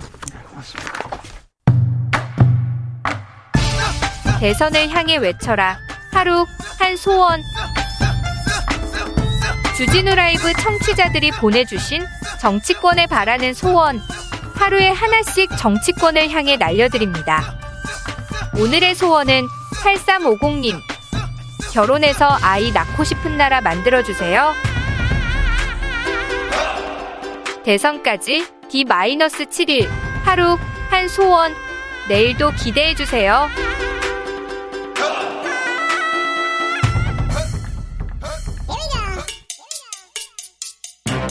뉴스를 향한 진지한 고민 기자들의 수다 라이브 기자실을 찾은 오늘의 기자는 KBS 산업과학부 김준범 기자입니다. 어서 오세요. 네, 안녕하세요. 네, 우리 과학 선생님 나오셨습니다. 경제 선생님. 네. 자, 첫 번째 준비한 뉴스부터 가볼까요? 뭐 좀 국내는 뭐 대선이 가장 뜨거운 관심사긴 합니다만 해외는 이제 한국의 대선보다도 러시아가 우크라이나 침공한 게뭐 네. 가장 큰 뉴스 아니겠습니까? 어, 그러면 전 세계적으로 가장 예. 지금 뜨거운 뉴스죠. 그게 뭐 군사적으로도 많은 문제가 있지만 네. 경제적으로도 많은 파장, 많은 영향들이 있을 거기 때문에 그 네. 부분 좀 간단히 정리를 해드릴까 네, 합니다. 궁금하고 중요한 부분입니다. 오늘 근데 미국 바이든 대통령께서 네. 대통령이 국정 연설을 하면서 이 러시아의 문제에 대해서 주목할 얘기를 했습니다. 예, 명확하게 이제 미국의 입장에서 보는 이번 침공의 성격을 네. 규정을 하고 앞으로 미국이 뭘 해 나갈 것이다라는 걸 명확하게 정리를 했는데 네. 일단 바이든 대통령은 푸틴 대통령 이번 선택은 굉장히 잘못된 것이고 네. 러시아를 약하게 만들 것이다라고 이제 평가를 하면서 다만 미국이 우크라이나에 군사는 안 보낸다. 이미 네. 여러 차례 나왔습니다만 군사는 안 보낸다는 건 명확하게 선을 그었고 대신에 강력한 경제 제재를 할 것이고 이미 여러 개 했고 앞으로 더 추가 조치를 해서 러시아를 굉장히 경제적으로 고통스럽게 만들겠다라는 데 방점을 찍는 연설을 했어요. 네. 강력한 압박이라 네. 강력한 추가 조치는 뭡니까? 일단 뭐 이미 나와 있는 카드가 있고 앞으로 또 나올 카드가 있겠지만 일단 이미 나와 있는 카드 중에 가장 강력한 거는 두 가지입니다. 일단은 미국이 러시아와의 전략 물자의 모든 거래를 중단시켜 버렸어요. 그러니까 쉽게 말해서 전략 물자라는 게 요즘 가장 중요한 건 이제 IT 반도체잖아요. 네. 뭐 그런 기술들이 들어간 어떠한 물품도 러시아로는 들어가지 못하도록 그 인제된 삼성전자도 우리나라 휴대전화를 팔기가 어려워지는 거죠. 컴퓨터도 못 파네요. 그렇게들 공산이 큽니다. 반도체도 그렇고요. 예, 그렇게 다 차단해 버렸기 때문에 러시아 입장에서는 이제 전략 물자들이 궁해지는 거죠. 네. 두 번째로 사실 이게 더 큰 부분인데 이걸 이제 금융 핵폭탄이라고 많이 부르는데 네. 국저 국제 달러 결제망 네. 줄여서 스위프트라고 하는데 여기서 러시아를 퇴출시켜 버리는 겁니다. 그러니까 그러면 이제 달러를 러시아에서 못 씁니까? 못 바꾸고? 그러니까 러시아 안에서 그러니까 러시아 국민들끼리 쓰는 거는 가능하죠. 네. 근데 사실 러시아라는 게 이제 러시아가 루블화를 쓰지만 네. 러시아가 해외에서 무슨 물건을 사오든 예를 들어서 현 우리 현대자동차의 자동차를 사든 삼성전자의 휴대폰을 사든 결국 결제는 달러로 하죠. 달러로 해야 되는데 네. 이제는 그 달러 결제를 못 달러를 소위 말해서 한국으로 쏴주지를 못해요. 네. 그러면 한국에 있는 회사들이 물건을 팔지를 않겠죠. 그렇게 되면 그게 비단 한국만의 문제가 아니라 러시아가 거래하는 모든 거래선이 막혀버리기 때문에 사실 이게 금융 입장에서는 거의 괴멸적인 타격인데 이게 이런 조치를 당했던 나라가 있습니다. 딱 두 나라. 네. 북한과 이란이 있는데 네. 뭐 북한의 경제 상황이라는 건 저희가 뭐 잘 알고 있고 네. 이란도 예전에 이제 핵, 핵 문제 때문에 미국이랑 많이 싸웠었잖아요. 네. 2012년에 똑같이 미국이 이란을 이 국제 달러 결제망에서 퇴출시켜 버리니까 단적으로 이란이 이제 석유 팔아서 먹고 사는 나라인데 원유의 파- 수출량이 50%로 급감을 해버렸어요. 네. 그럼 나라가 견딜 수가 없죠, 사실. 그래서 이란이 결국은 2015년에 핵 포기를 하면서 기억하시겠지만 오바마 대통령하고 이란 협상을 해서 그게 된 이유가 달러 결제망에서 퇴- 퇴출시켜버렸기 때문일 정도로 강력한 게 이번에 러시아에 들어갔기 때문에 러시아가 과연 견딜 수 있을 것이냐 이런 좀 우려 그런 걱정들이 많죠. 네. 앞으로도 또 추가적인 조치를 한다는데 앞으로 꺼내들 카드는 어떤 것들이 있습니까? 일단 오늘 나온 것 중에 러시아의 모든 항공기는 이제 앞으로 미국에 미국에 들어오지 못한다. 아, 네. 그러니까 러시아 항공 산업이 이제 완전히 차단되는 거고요. 그다음에 러시아가 또 이 전쟁을 벌일 수 있었던 하나의 믿을, 믿을 만한 카드 중에 하나가 뭐였냐면 기름이었거든요. 네. 사실 뭐 중동뿐만 아니라 러시아도 상당히 큰 산유국인데 그렇죠. 그러니까 우리 앞으로 너- 세계에 그 원유 팔지 않을 거야. 그러면 유가가 많이 오를 텐데 너희 견딜 수 있겠어? 사실 이게 러시아 러시아의 카드 중에 하나였는데 그래서 미국이 우리나라를 포함해서 동맹국들이 가지고 있던 비축유, 예. 그러니까 혹시 모를 전쟁이 났을 때 쓸 비축유를 방출을 하기로 했습니다. 그러면은 뭐 석유 시장에 유가의 공급이 늘어나니까 안정 안정. 유가가 다시 안정되니까 러시아가 믿었던 카드가 하나 더 날아가는 거고. 그다음에 이번에 푸틴 대통령 개인도 제재를 했고요. 네. 푸틴 대통령을 따르는 많은 측근들이 있을 거 아니겠습니까? 대부분 그 사람들이 서방의 많은 그 자원들을 그 많은 재산들을 빼돌려 놨는데 그걸 전부 다 동결시켜 버리고 전부 다 압류를 하기로 했습니다. 그러니까 그 사람들의 개인 재산을 전부 다 차단을 해 버리기 때문에 네. 러시아의 지도층에도 굉장히 가- 좀 괴롭게 만드는 그런 조치를 내렸고. 러시아 지도층, 러시아도 괴로운데 이거 예. 제재를 하면 예. 그 제재를 하는 쪽도 괴롭지 않을까?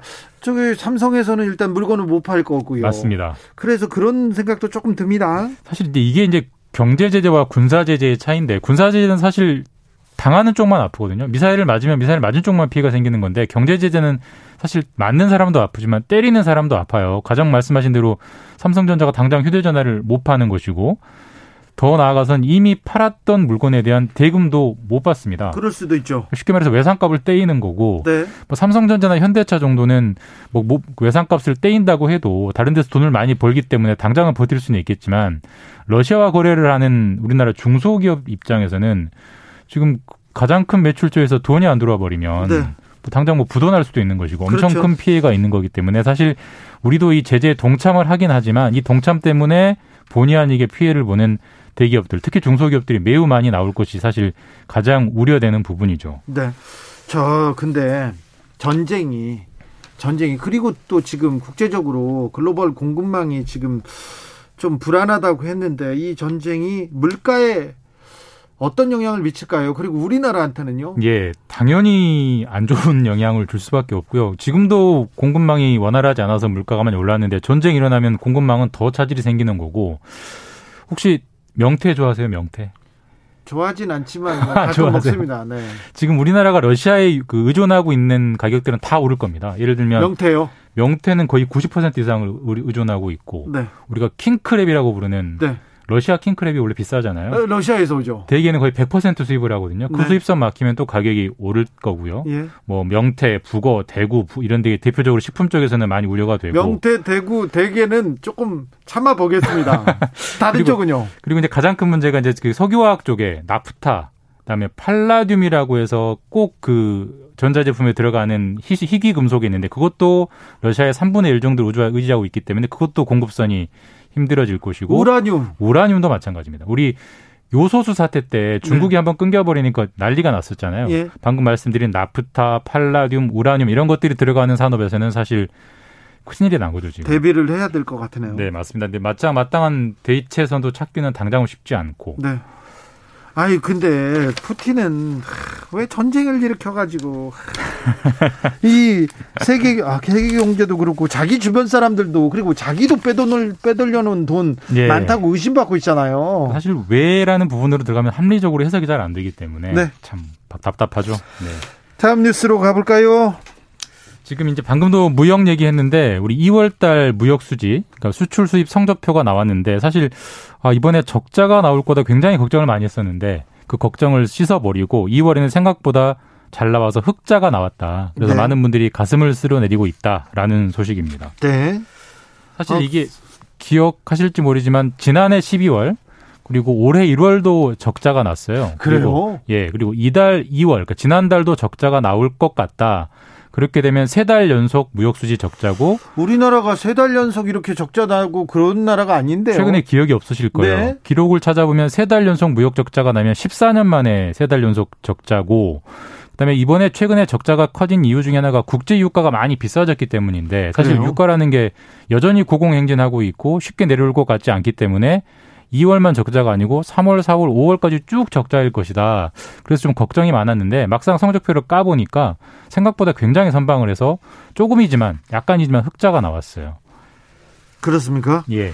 어 아니 유가가 비싸고 계속 고공행진하는데 흑자가 나온 이유는 뭡니까? 뭘 잘했습니까? 그 수출의 힘입니다. 수출이 굉장히 잘 됐고 네. 지난달이 이제 지난해 같은 달 보통 1년 전하고 비교를 하니까요. 지난해 2월하고 비교하니까 수출이 21% 정도가 많이 늘었습니다. 늘었네요. 엄청나게 많이 늘었고 금액으로 치자면 540억 달러 정도가 나왔는데 보통 이제 그 겨울에는 모든 사람들이 경제 활동을 덜 하기 때문에 2월, 1월 겨울에는 수출도 잘 안 되거든요. 근데 2월 수출이 500억 달러대가 나온 게 역대 최초일 정도로 수출이 굉장히 잘 됐어요. 네. 그래서 사실 뭐 유가는 이미 여전히 계속 비싸기 때문에 국제 유가라 원유라든지 천연가스라든지 석탄 우리가 이제 전기를 만들기 위해서 떼운 떼는 그 원- 에너지 가격이 여전히 비싸서 수입도 굉장히 많이 늘었지만 수출이 그거보다 더 많이 늘었기 때문에 2월은 기대보다 좀 아니, 우려보다 좋은 성적표가 나와서 석 달 연속 적자라는 기록은 안 세우게 됐다라는 겁니다. 네, 최근에 뭐 석유값도 가스값도 다 오른다고 하는데 다 오름에도 불구하고 우리가 수출로 수출로 다 지금 또 상쇄하고 있군요. 예, 그렇습니다. 네. 다만 이제 우크라이나. 우크라이나, 사태가 2월에는 반영이 잘 안 돼 있거든요. 네. 아무래도 2월 말에 전쟁이 발발했기 때문에 이제 3월에 그 영향이 본격적으로 반영이 될 텐데 그게 수출 통계에 과연 2월처럼 수출이 잘 될지는 좀 지켜봐야 되는 대목이고 네. 3월에 다시 적자로 돌아설 가능성도 우크라이나 때문에 네. 남아 있는 상황이긴 합니다. 왜 전쟁을 해가지고. 아 정말. 자, 그 택배 노조의 파업은 끝났습니다. 끝나게 됐다고 얘기 극적으로 타결됐습니까? 오늘 타결이 됐고요. 네. 이제 내일 택배 노조 조합원들이 그 타결안을 받을 거냐 말 거냐 찬반 투표를 하게 아직 되고 아직 다 끝난 건 아니군요. 근데 뭐 찬성을 할 확률은 없습니다. 찬성을 하게 되면 네. 다음 주 월요일 7일부터 정상적인 업무에 복귀를 하게 됩니다. 그 이제 그 좀 택배 노조의 불만도 조금 그 다독거리고 좀 예. 원만한 합의가 됐습니까? 사실 근데 이게 그 워낙 그 그간에 싸웠던 노사가 싸웠던 쟁점이 합의가 돼서 타결이 된 건 아니고 이제 앞으로 합의를 해 나가자는데 합의를 한 겁니다. 아 그래요? 그러니까 앞으로 좀 논의를 해보자. 논의 테이블에 지금까지 앉지도 않았지만 이젠 테이블엔 서로 앉자라는데 합의한 상태로 복귀를 하는 거기 때문에 사실 줄다리기 노사간의 줄다리기는 이제 시작이다라고 볼수 가장 있고 큰 쟁점은 뭡니까? 가장 큰 쟁점은 사실 이 택배 문제가 노- 계속 문제가 됐던 게 비대면 시대에 택배 물량이 늘어나고 택배 기사들이 일이 너무 많아서 과로사 하는 문제. 그래서 택배 기사들이 주 60시간 이상 일하지 못하게 하자라는 게 지난해 노사정이 합의했던 사회적 합의거든요. 60시간이요. 예, 주 60시간도 많긴 합니다만 그렇죠. 어쨌든 그걸 넘지 않자라고 합의를 했는데 CJ 대한통운 같은 경우는 주 6일제 배송을 원칙으로 한다라는 거를 표준 계약서에 박아버렸어요. 네. 그러니까 노조 입장에서는 아유 주 60시간 하자면서 어떻게 주 6일을 박느냐. 이거는 주 60시간이 무조건 넘는다라고 반발을 해 왔는데 회사는 아니 그건 아니고 주 6일을 하더라도 주 60시간 이내에서 하겠다라고 이제 서로 입장 차이가 좀 있었는데 이 주 60시간 규정을 과연 어떻게 해석할 것이냐 그 부분이 현재 가장 남아 있는 쟁점이고 이제 합의를 시작하겠다는 합의를 했기 때문에 그 정작 합의장에서 어떻게 풀릴지는 또 알 수 없고 또 잘 안 풀리면 또뭐 파업이 될 수도 있는 상황이고 네. 그렇긴 합니다. 지켜보겠습니다. 아무튼 택배 노조와 CJ 대한통운 좀 이제 합의한다고 말 말을 이렇게 뭐라고 할 게 아니라 네, 응원합니다. 이제 대화를 하고 일단 대화가 시작된 건 잘된 일이죠. 네, 네. 합의해서 조금 돈도 좀 잘 벌고 있지 않습니까? 그리고 택배가 코로나 시대 국민들한테 얼마나 큰 일을 하고 있는지 예. 국민들이 다 감사해 하고 있지 않습니까? 아무튼 힘들게 일하는 대가를 조금 또 좀 받게 그리고 그래서 누구나 조금 만족하게 그렇게 합의를 봤으면 좋겠어요. 저도 뭐 그랬으면 좋겠습니다. 네, 네. 파업은 끝났으면 좋겠습니다. KBS 김준범 기자와 함께했습니다. 감사합니다. 네, 감사합니다. 교통정보센터 다녀오겠습니다. 김한나 씨.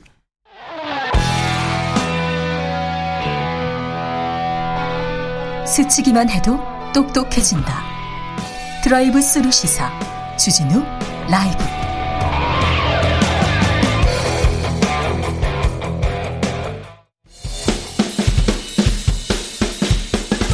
틱탁 틱탁 틱탁 결란한 입담의 환상 드리블 빅데이터로 읽어보는 대선 판세입니다. 이슈 티키타카. 머리부터 발끝까지 핫 이슈를 더 뜨겁게 이야기 나눠보겠습니다. 빅데이터 전문가 전민기 한국인사이트 연구소 팀장님 어서 오세요. 네, 반갑습니다. 전민기입니다. 네, 그리고 한 분은 어디 갔습니다. 그렇게 됐습니다. 네, 자, 오시겠죠. 네. 음, 대선 판세 빅데이터로 읽어보겠습니다. 여론조사로 계속 네. 이렇게 읽고 있는데, 여론조사 신뢰도에 대해서, 신뢰, 이거 믿을 수 있어? 그렇게 또 생각하는 분들이 많아요. 많아요. 많아요. 그러니까 내가 원하는 결과가 안 나와도 못 믿겠다라고 하고요. 예. 그리고 같은 날 나왔는데 또 결과가 다르니까 또 못 믿겠다고요. 그러니까요. 그 어디 조사하는 곳마다 또 조금씩 차이가 있으니까. 그리고 이번에는 맞출 수 있을까? 옛날에 트럼프 사례도 있고요. 예, 그래서 맞습니다. 그런데 네. 참 어떻게 어떻게 보고 있습니까? 여론조사를? 지금 그래도 이제 긍부정 비율이 43대 52예요. 그러니까 우리가 생각하는 것만큼 사실 그리고 여론조사 외에 다른 지표는 없잖아요. 네. 그러니까 물론 믿지 못하겠다는 반응이 반 조금 넘게 있긴 하지만 그래도 여기 나오는 걸 가지고서 사실은 지지하고 더 힘을 모아야 되고 이렇게 또 응원하시는 분들이 계셔서 한 반반 정도로 보시면 될 것 같습니다. 아직 아 이거를 좀 긍정적으로 보는 사람, 부정적인 사람들이 반반이다. 네 네 네. 그렇습니까? 그렇습니다. 자 여론조사 이렇게 하면 어떤 관련 단어들이 딱 뜹니까? 연관을 쭉 보면요. 일단 최근에는 이제 단일화 이슈가 좀 컸어요. 컸죠. 그, 래서 이제 그것과 관련해서 아 단일화가 됐을 때 그 이후의 결과는 어떻게 될 거냐, 지지율에 어떤 영향을 줄 거냐. 그 나오는 여론조사들 좀 많이 보신 것 같고요. 그 다음에 이제 뭐 오차 범위라든지 누가 승리했는지, 뭐 경선, 지지자, 여론 이런 키워드들 나오고요. 뭐 오차라는 키워드에 또 집중하시는 분들도 많으시더라고요. 그러니까 오차 범위 내에 있는데 그럼 이거 굳이 똑같은 네. 거 아니냐 뭐 이런 식의 반응들 뭐부터 해가지고 그 다음에 이제 방식까지 우리가 신경을 써야 되는 네. 전화 면접이냐 ARS냐 뭐 그 퍼센티지까지 요즘에는 그 지지하는 분들 외에도 막 계속 보시면서 이건 누구한테 유리할 수밖에 없다 없다 뭐 이런 식의 반응들 계속 내놓고 계시네요. 저 사전 투표가 이틀 후에 시작되는데 사전 투표에 대한 반응 여론은 어떻습니까? 지금 일주일 언급량이 한 4만 건 정도니까요. 적다고 볼 수가 없습니다. 투표에 대한 관심 중에서 지금 사전 투표에 대한 관심이 가장 높다고 보시면 돼요. 네. 그래서 이날 사전 투표에 얼마나 많은 사람들이 참여하느냐 그거에 따라서 어떤 후보에게 또 유리한가 유불리를 또 따지고 계시고요. 네. 그러면서 이제 일정에 대해서 이제 연관으로 나오고 있습니다. 언제부터 언제까지 이제 네. 독려하시는 분들이 많아요. 어디 이때 가서 꼭 투표합시다라는 반응들이 많이 있고요. 예. 아직도 이제 사전 투표는 부정선거 얘기가 그러니까요. 계속 나와요. 예, 그 부정선거에 대한 여론도 있어요. 그러니까 이것을 그 부정선거가 의외로 투표나 어떤 대선에 아주 큰 자리를 지금 차지하고 있거든요. 그래요. 거기에 대한 좀 여론이 그래도 있지 않나. 이걸 믿는 분들이 계실까라는 전 개인적인 생각인데도 그거에 대한 이야기가 계속 꾸준히 나오고 있는 걸 보면 네. 어쨌든 어느 한쪽에서는 부정선거를 우려해서 사전투표에 하지 않고 당일에 투표를 하겠다라는 분위기도 좀 상당히 좀 올라오고 있는 상황이거든요. 그러니까 사전 투표 관련해서 뭐 정권 교체 키워드도 있고 그다음에 투표소 어디서 해야 되는지 또 발표 난 이후에 우리가 또 어떻게 해야 되는지 그렇지만 긍부정 비율은 40대 39 동료하다 네. 걱정하지 말자 어 우리가 유리하게 투표를 많이 하자 뭐 이런 식의 반응들이 많이 올라오고 있네요. 알겠습니다. 7122님께서 허경영 빼고 한 여론조사는 인정할 수 없습니다. 네. 알겠습니다. 네. 알았다고요. 3월 9일 대선까지 딱 일주일 남았는데요. 네. 대선 후보들은 어떻게 어, 대선 후보들에 대해서는 어떻게 반응하고 있는지 조금 자세히 볼까요? 네, 이재명 후보는 지금 일주일 언급량이 110만 건으로 지난주에 이제 윤석열 후보랑 거의 비슷했는데 좀 치고 나가는 그런 아, 모양새입니다. 언급량이 지금 이재명 후보가 제일 많습니까? 예, 20만 건 정도 지금 더 나오고 있어요. 예? 그래서 이제 연관어 보면은 이제는 어 예를 들어서 어떤 리스크라든지 뭐 대장동 그다음에 부인 가족 이런 얘기는 싹 없어졌고요. 그리고 그 다음에 이제 여론이 지금 어떤지 네. 공약이 무엇인지 토론회에서는 어떤 발언들을 했는지로 좀 집중이 되고 있습니다. 공약 토론. 예, 그러면서 이제 어 누가 거짓말을 하고 있느냐 팩트 체크하는 그런 단계인 것 같고요. 네. 그러면서 이제 감성어 보면은 이제는 예전에는 이제 다른 후보를 좀 비방하면서 끌어내리는 그런 상황이었다면 이제는 일주일 앞두고서 우리 후보에게 힘을 몰아주자라는 좀 반응인 것 같습니다. 네. 그러니까 최근에 이제 비호감 선거가 되면서 누구에 대해서 안 좋게 얘기할 때 그 타격이 나한테도 온다라는 걸 이제는 좀 그 지지자분들도 생각을 하시는 것 같아요. 그래서 29.1 대 65.4. 제가 이제 정치인은 3대 7, 30대 70, 부정 비율, 그게 이제 딱 일반적인 선이라고 말씀드렸잖아요. 거기서 한 5% 정도 좀 낮다. 그러니까 뭐 이거는 지금 윤석열 후보도 거의 비슷하게 나오고 있어서 이 두 후보를 지지하는 결집층이 확실히 좀 힘을 몰아주고 있는 그런 상황이 아닌가 싶습니다. 네. 윤석열 후보는요? 지금 95만 건 정도 언급이 되고 있죠. 네. 네, 굉장히 많은 양이고요. 어, 이- 관련해서는 이제 유세 이야기, 뭐 유세에서 했던 발언이나 행동들 이런 게 좀 화제가 되고 있고요. 그다음에 토론에서의 발언, 뭐 여러 가지 이야기들. 뭐 최근에는 SNS에 올라왔던 사진 같은 거 네. 이런 게 조금 이제 어 화제와 이슈의 좀 중심에 있고요. 그 사이에 뭐 공약이라는 단어 좀 작게 있고 어, 김건희 씨 얘기가 여기는 아직도 조금 나오고 있습니다. 최근에 예. 좀 몇몇 이슈가 좀 있었죠. 그러면서 안철수 후보 아직도 이제 단일화 이야기 뭐 결렬됐다라고 함에도 불구하고 어, 키워드로서 연관어로 계속해서 지금 존재하고 있는 상황이고요. 네. 31.8대 63.2. 뭐 긍부정 비율이 이재명 후보랑 거의 비슷합니다. 원래는 사실은 공수에 따라서 이게 좀 차이가 많이 날 때는 부정 비율 한 20%까지 두 후보가 날 수도 있거든요. 그렇죠. 근데 이게 좀 맞춰지는 그런 상황이에요. 네. 그래서 뭐 지지하다, 뭐 어, 진정성이 느껴진다, 진심, 뭐 이런 단어 보이고요. 마음에 들지 않는다, 반대한다, 어, 의혹이 많다. 어, 불법적인 행동을 하고 있다. 허위 사실을 많이 이야기한다. 뭐 등등의 감성어들로서 좀 표현이 되고 있습니다. 네. 심상정 후보는요? 어, 일주일 동안 9만 1000 건이니까 지금 두 후보에 비해서는 100만 건하고 120만에서 9만이니까 푹 떨어지네요. 예, 그 언급량이 그렇게 많지 않다라고 보시면 될 것 같고요. 그 연관어도 쭉 보면은 이제 뭐 토론 안에서 했던 공약 같은 것들, 뭐 경제 관련 이야기들, 그 다음에 뭐 종부세 관련 이야기, 뭐 이런 이야기 나오고 있고, 그 장애인 시위에 함께 했었거든요. 네, 지하철역에서 했던 네. 거. 그 부분이 좀 SNS로 좀 많이 화제가 되는 상황이에요. 마, 네. 예, 뭐 그 외에는 뭐 다른 이야기는 없고요. 긍부정 비율 30.6 대 63.6. 지지하다는 지금 단어가 좀 다른 후보들에 비해서 좀 작습니다. 그래서 그래요? 지금 뭐 그렇게 인기 있고 지지자들이 엄청 지금 심상정 후보를 어 돕기 위한 그런 활동들이 다 두 후보에 비해서는 좀 많이 보이지 않는다라는 그런 좀 차이점이 있고요. 안철수 후보 궁금합니다. 예, 안철수 후보는 일주일 동안 23만 5천 건이 언급이 됐네요. 네. 그래서 안철수 후보 같은 경우는 역시나 단일화 이야기, 정권 네. 교체 이야기가 가장 많습니다. 그러면서 여론조사와 지지율에서 어떤 흐름들이 나타나는지를 계속 안철수 후보의 그 지지율에 따라서 사실은 단일화를 해야 될지 여기서 단일화 안 하더라도 이 퍼센테이지가 없더라도 승리할 수 있는지 없는지 이런 것들 지금 많이들 따지고 계시거든요. 자, 그런데요. 네. 자, 이재명 후보 120만 건. 네. 그다음에 윤석열 후보 95만 건. 그렇습니다. 120만 대 95만이에요. 네. 누가 유리한 겁니까? 근데 이게 사실은 언급량이 많다고 해서 누구에게 유리하다라고 볼 수. 없는 것 같아요. 왜냐하면 어떤 이슈가 부정적인 이슈인데 그게 또 사람들이 입에 많이 오르내릴 수 있는 상황이잖아요. 그런데 트럼프 힐러리 예. 그 역사적인 그 여론조사가 다 못 맞췄던 네. 못 맞췄던 그때 네. 여론조사에서는 99% 99.9%가 힐러리가 이긴다고 했을 때 그렇죠. 빅데이터에서 음. 언급량은 음. 트럼프가 압도적으로. 많다. 맞습니다. 그래서 그걸 보고 트럼프한테 베팅한 빅데이터 전문가가 있었어요. 그렇습니다. 네. 예. 근데 사실은 그 이후의 선거에서 빅데이터가 맞췄다라는 거 아마 못 보셨을 거예요. 예. 그러니까 사실은 언급량이 많고 적고에 따라서 물론 너무 현저하게 떨어지면 안 되는데 여기 비슷한 비율 안에서는 사실 누가 유리한지 불리한지를 사실은 따지기는 굉장히 좀 어려운 상황입니다만 네. 그래도 언급량이 지난주보다 많다는 거는 그만큼 또 관심을 갖는 국민들이 많다라는 거예요. 네. 그래서 뭐 어쨌든 정책이든 공약이든 조금 더 꼼꼼히 살펴볼 요지는 있기 때문에 네.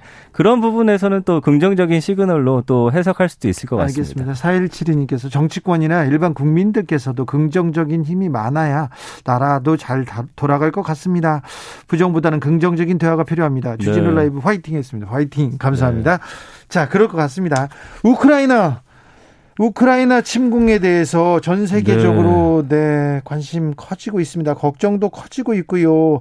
자, 우크라이나 관련 키워드는 어떤 것들이 있습니까? 지금 사실 우크라이나에 대한 관심이 일주일 동안 85만 건이에요. 어, 네. 사실은 제가 사회적 이슈에서 일주일 만에 이렇게 언급량이 높은 건 거의 처음 보거든요. 그러니까 우크라이나에 대한 관심이 많은데 그 공격하기 전까지만 해도 연관어 중심은 뭐가 있었냐면 경제, 주식, 코인. 내가 갖고 있는 그렇죠. 자산이 이게 폭락하지 않을까 걱정을 많이 하셨는데 사실은 전쟁이 발발한 이후에는 그곳의 상황들이 SNS로 바로 바로 전달이 돼요. 그러니까 응원하시는 분들이 많아졌고요. 안타까운 사연을 공유하면서 더 이상 전쟁이 벌어져서는 안 된다.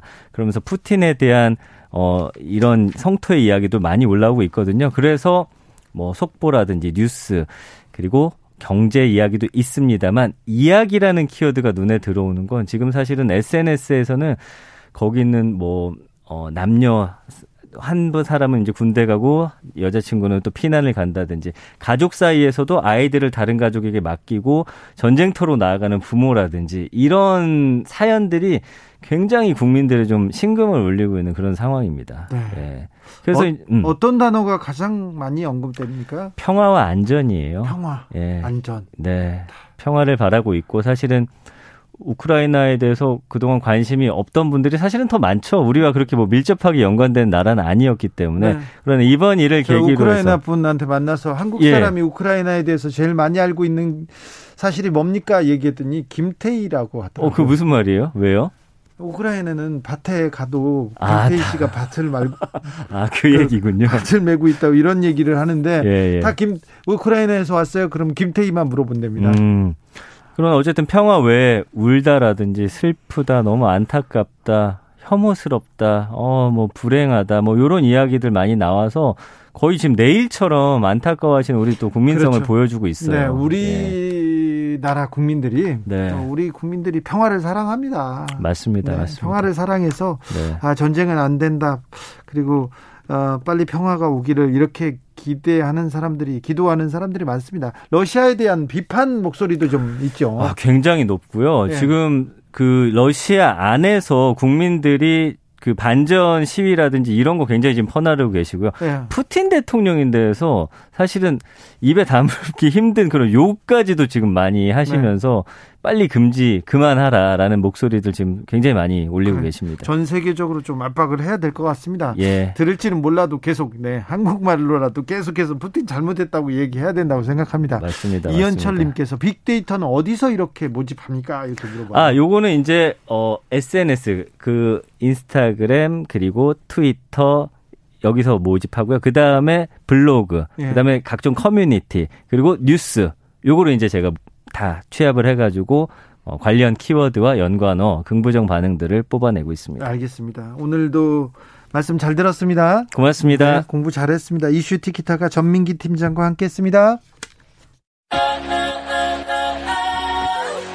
오늘도 수고하고 지친 자들이여 여기로 오라. 이곳은 주기자의 시사 맛집 주토피아 주진우 라이브.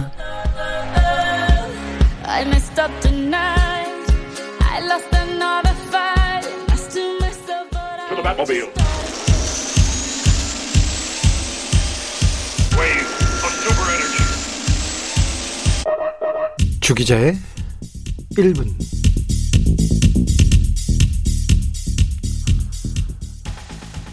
피투성이가 된 아버지가 소녀를 팔에 안고 흐느낍니다. 소녀는 눈을 감지도 못한 채 숨을 거뒀습니다. 마지막까지 소녀의 숨을 붙잡고 있던 의료진은 절망합니다. 이 아이의 눈을 푸틴 대통령에게 보여주라고 절규합니다. 도대체 이 아이는 무슨 죄가 있습니까?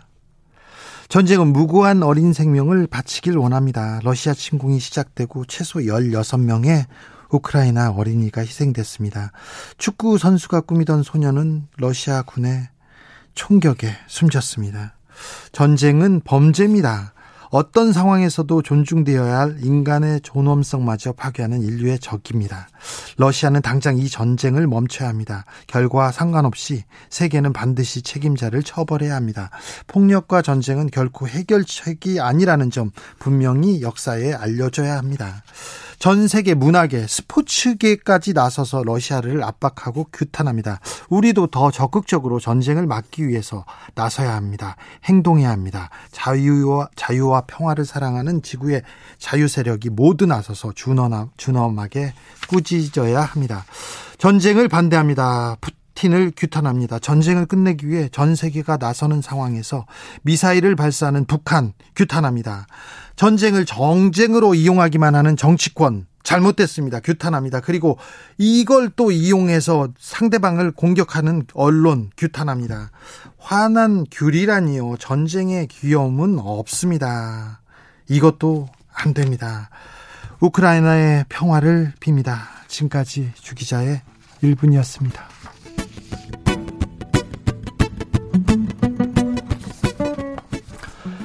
Playing for Change가 불렀습니다. 와, No More Trouble 들으면서 저는 여기서 물러가겠습니다. 돌발 퀴즈의 정답은 키우였습니다. 키우. 저는 내일 오후 5시 5분에 돌아오겠습니다. 지금까지 주진우였습니다.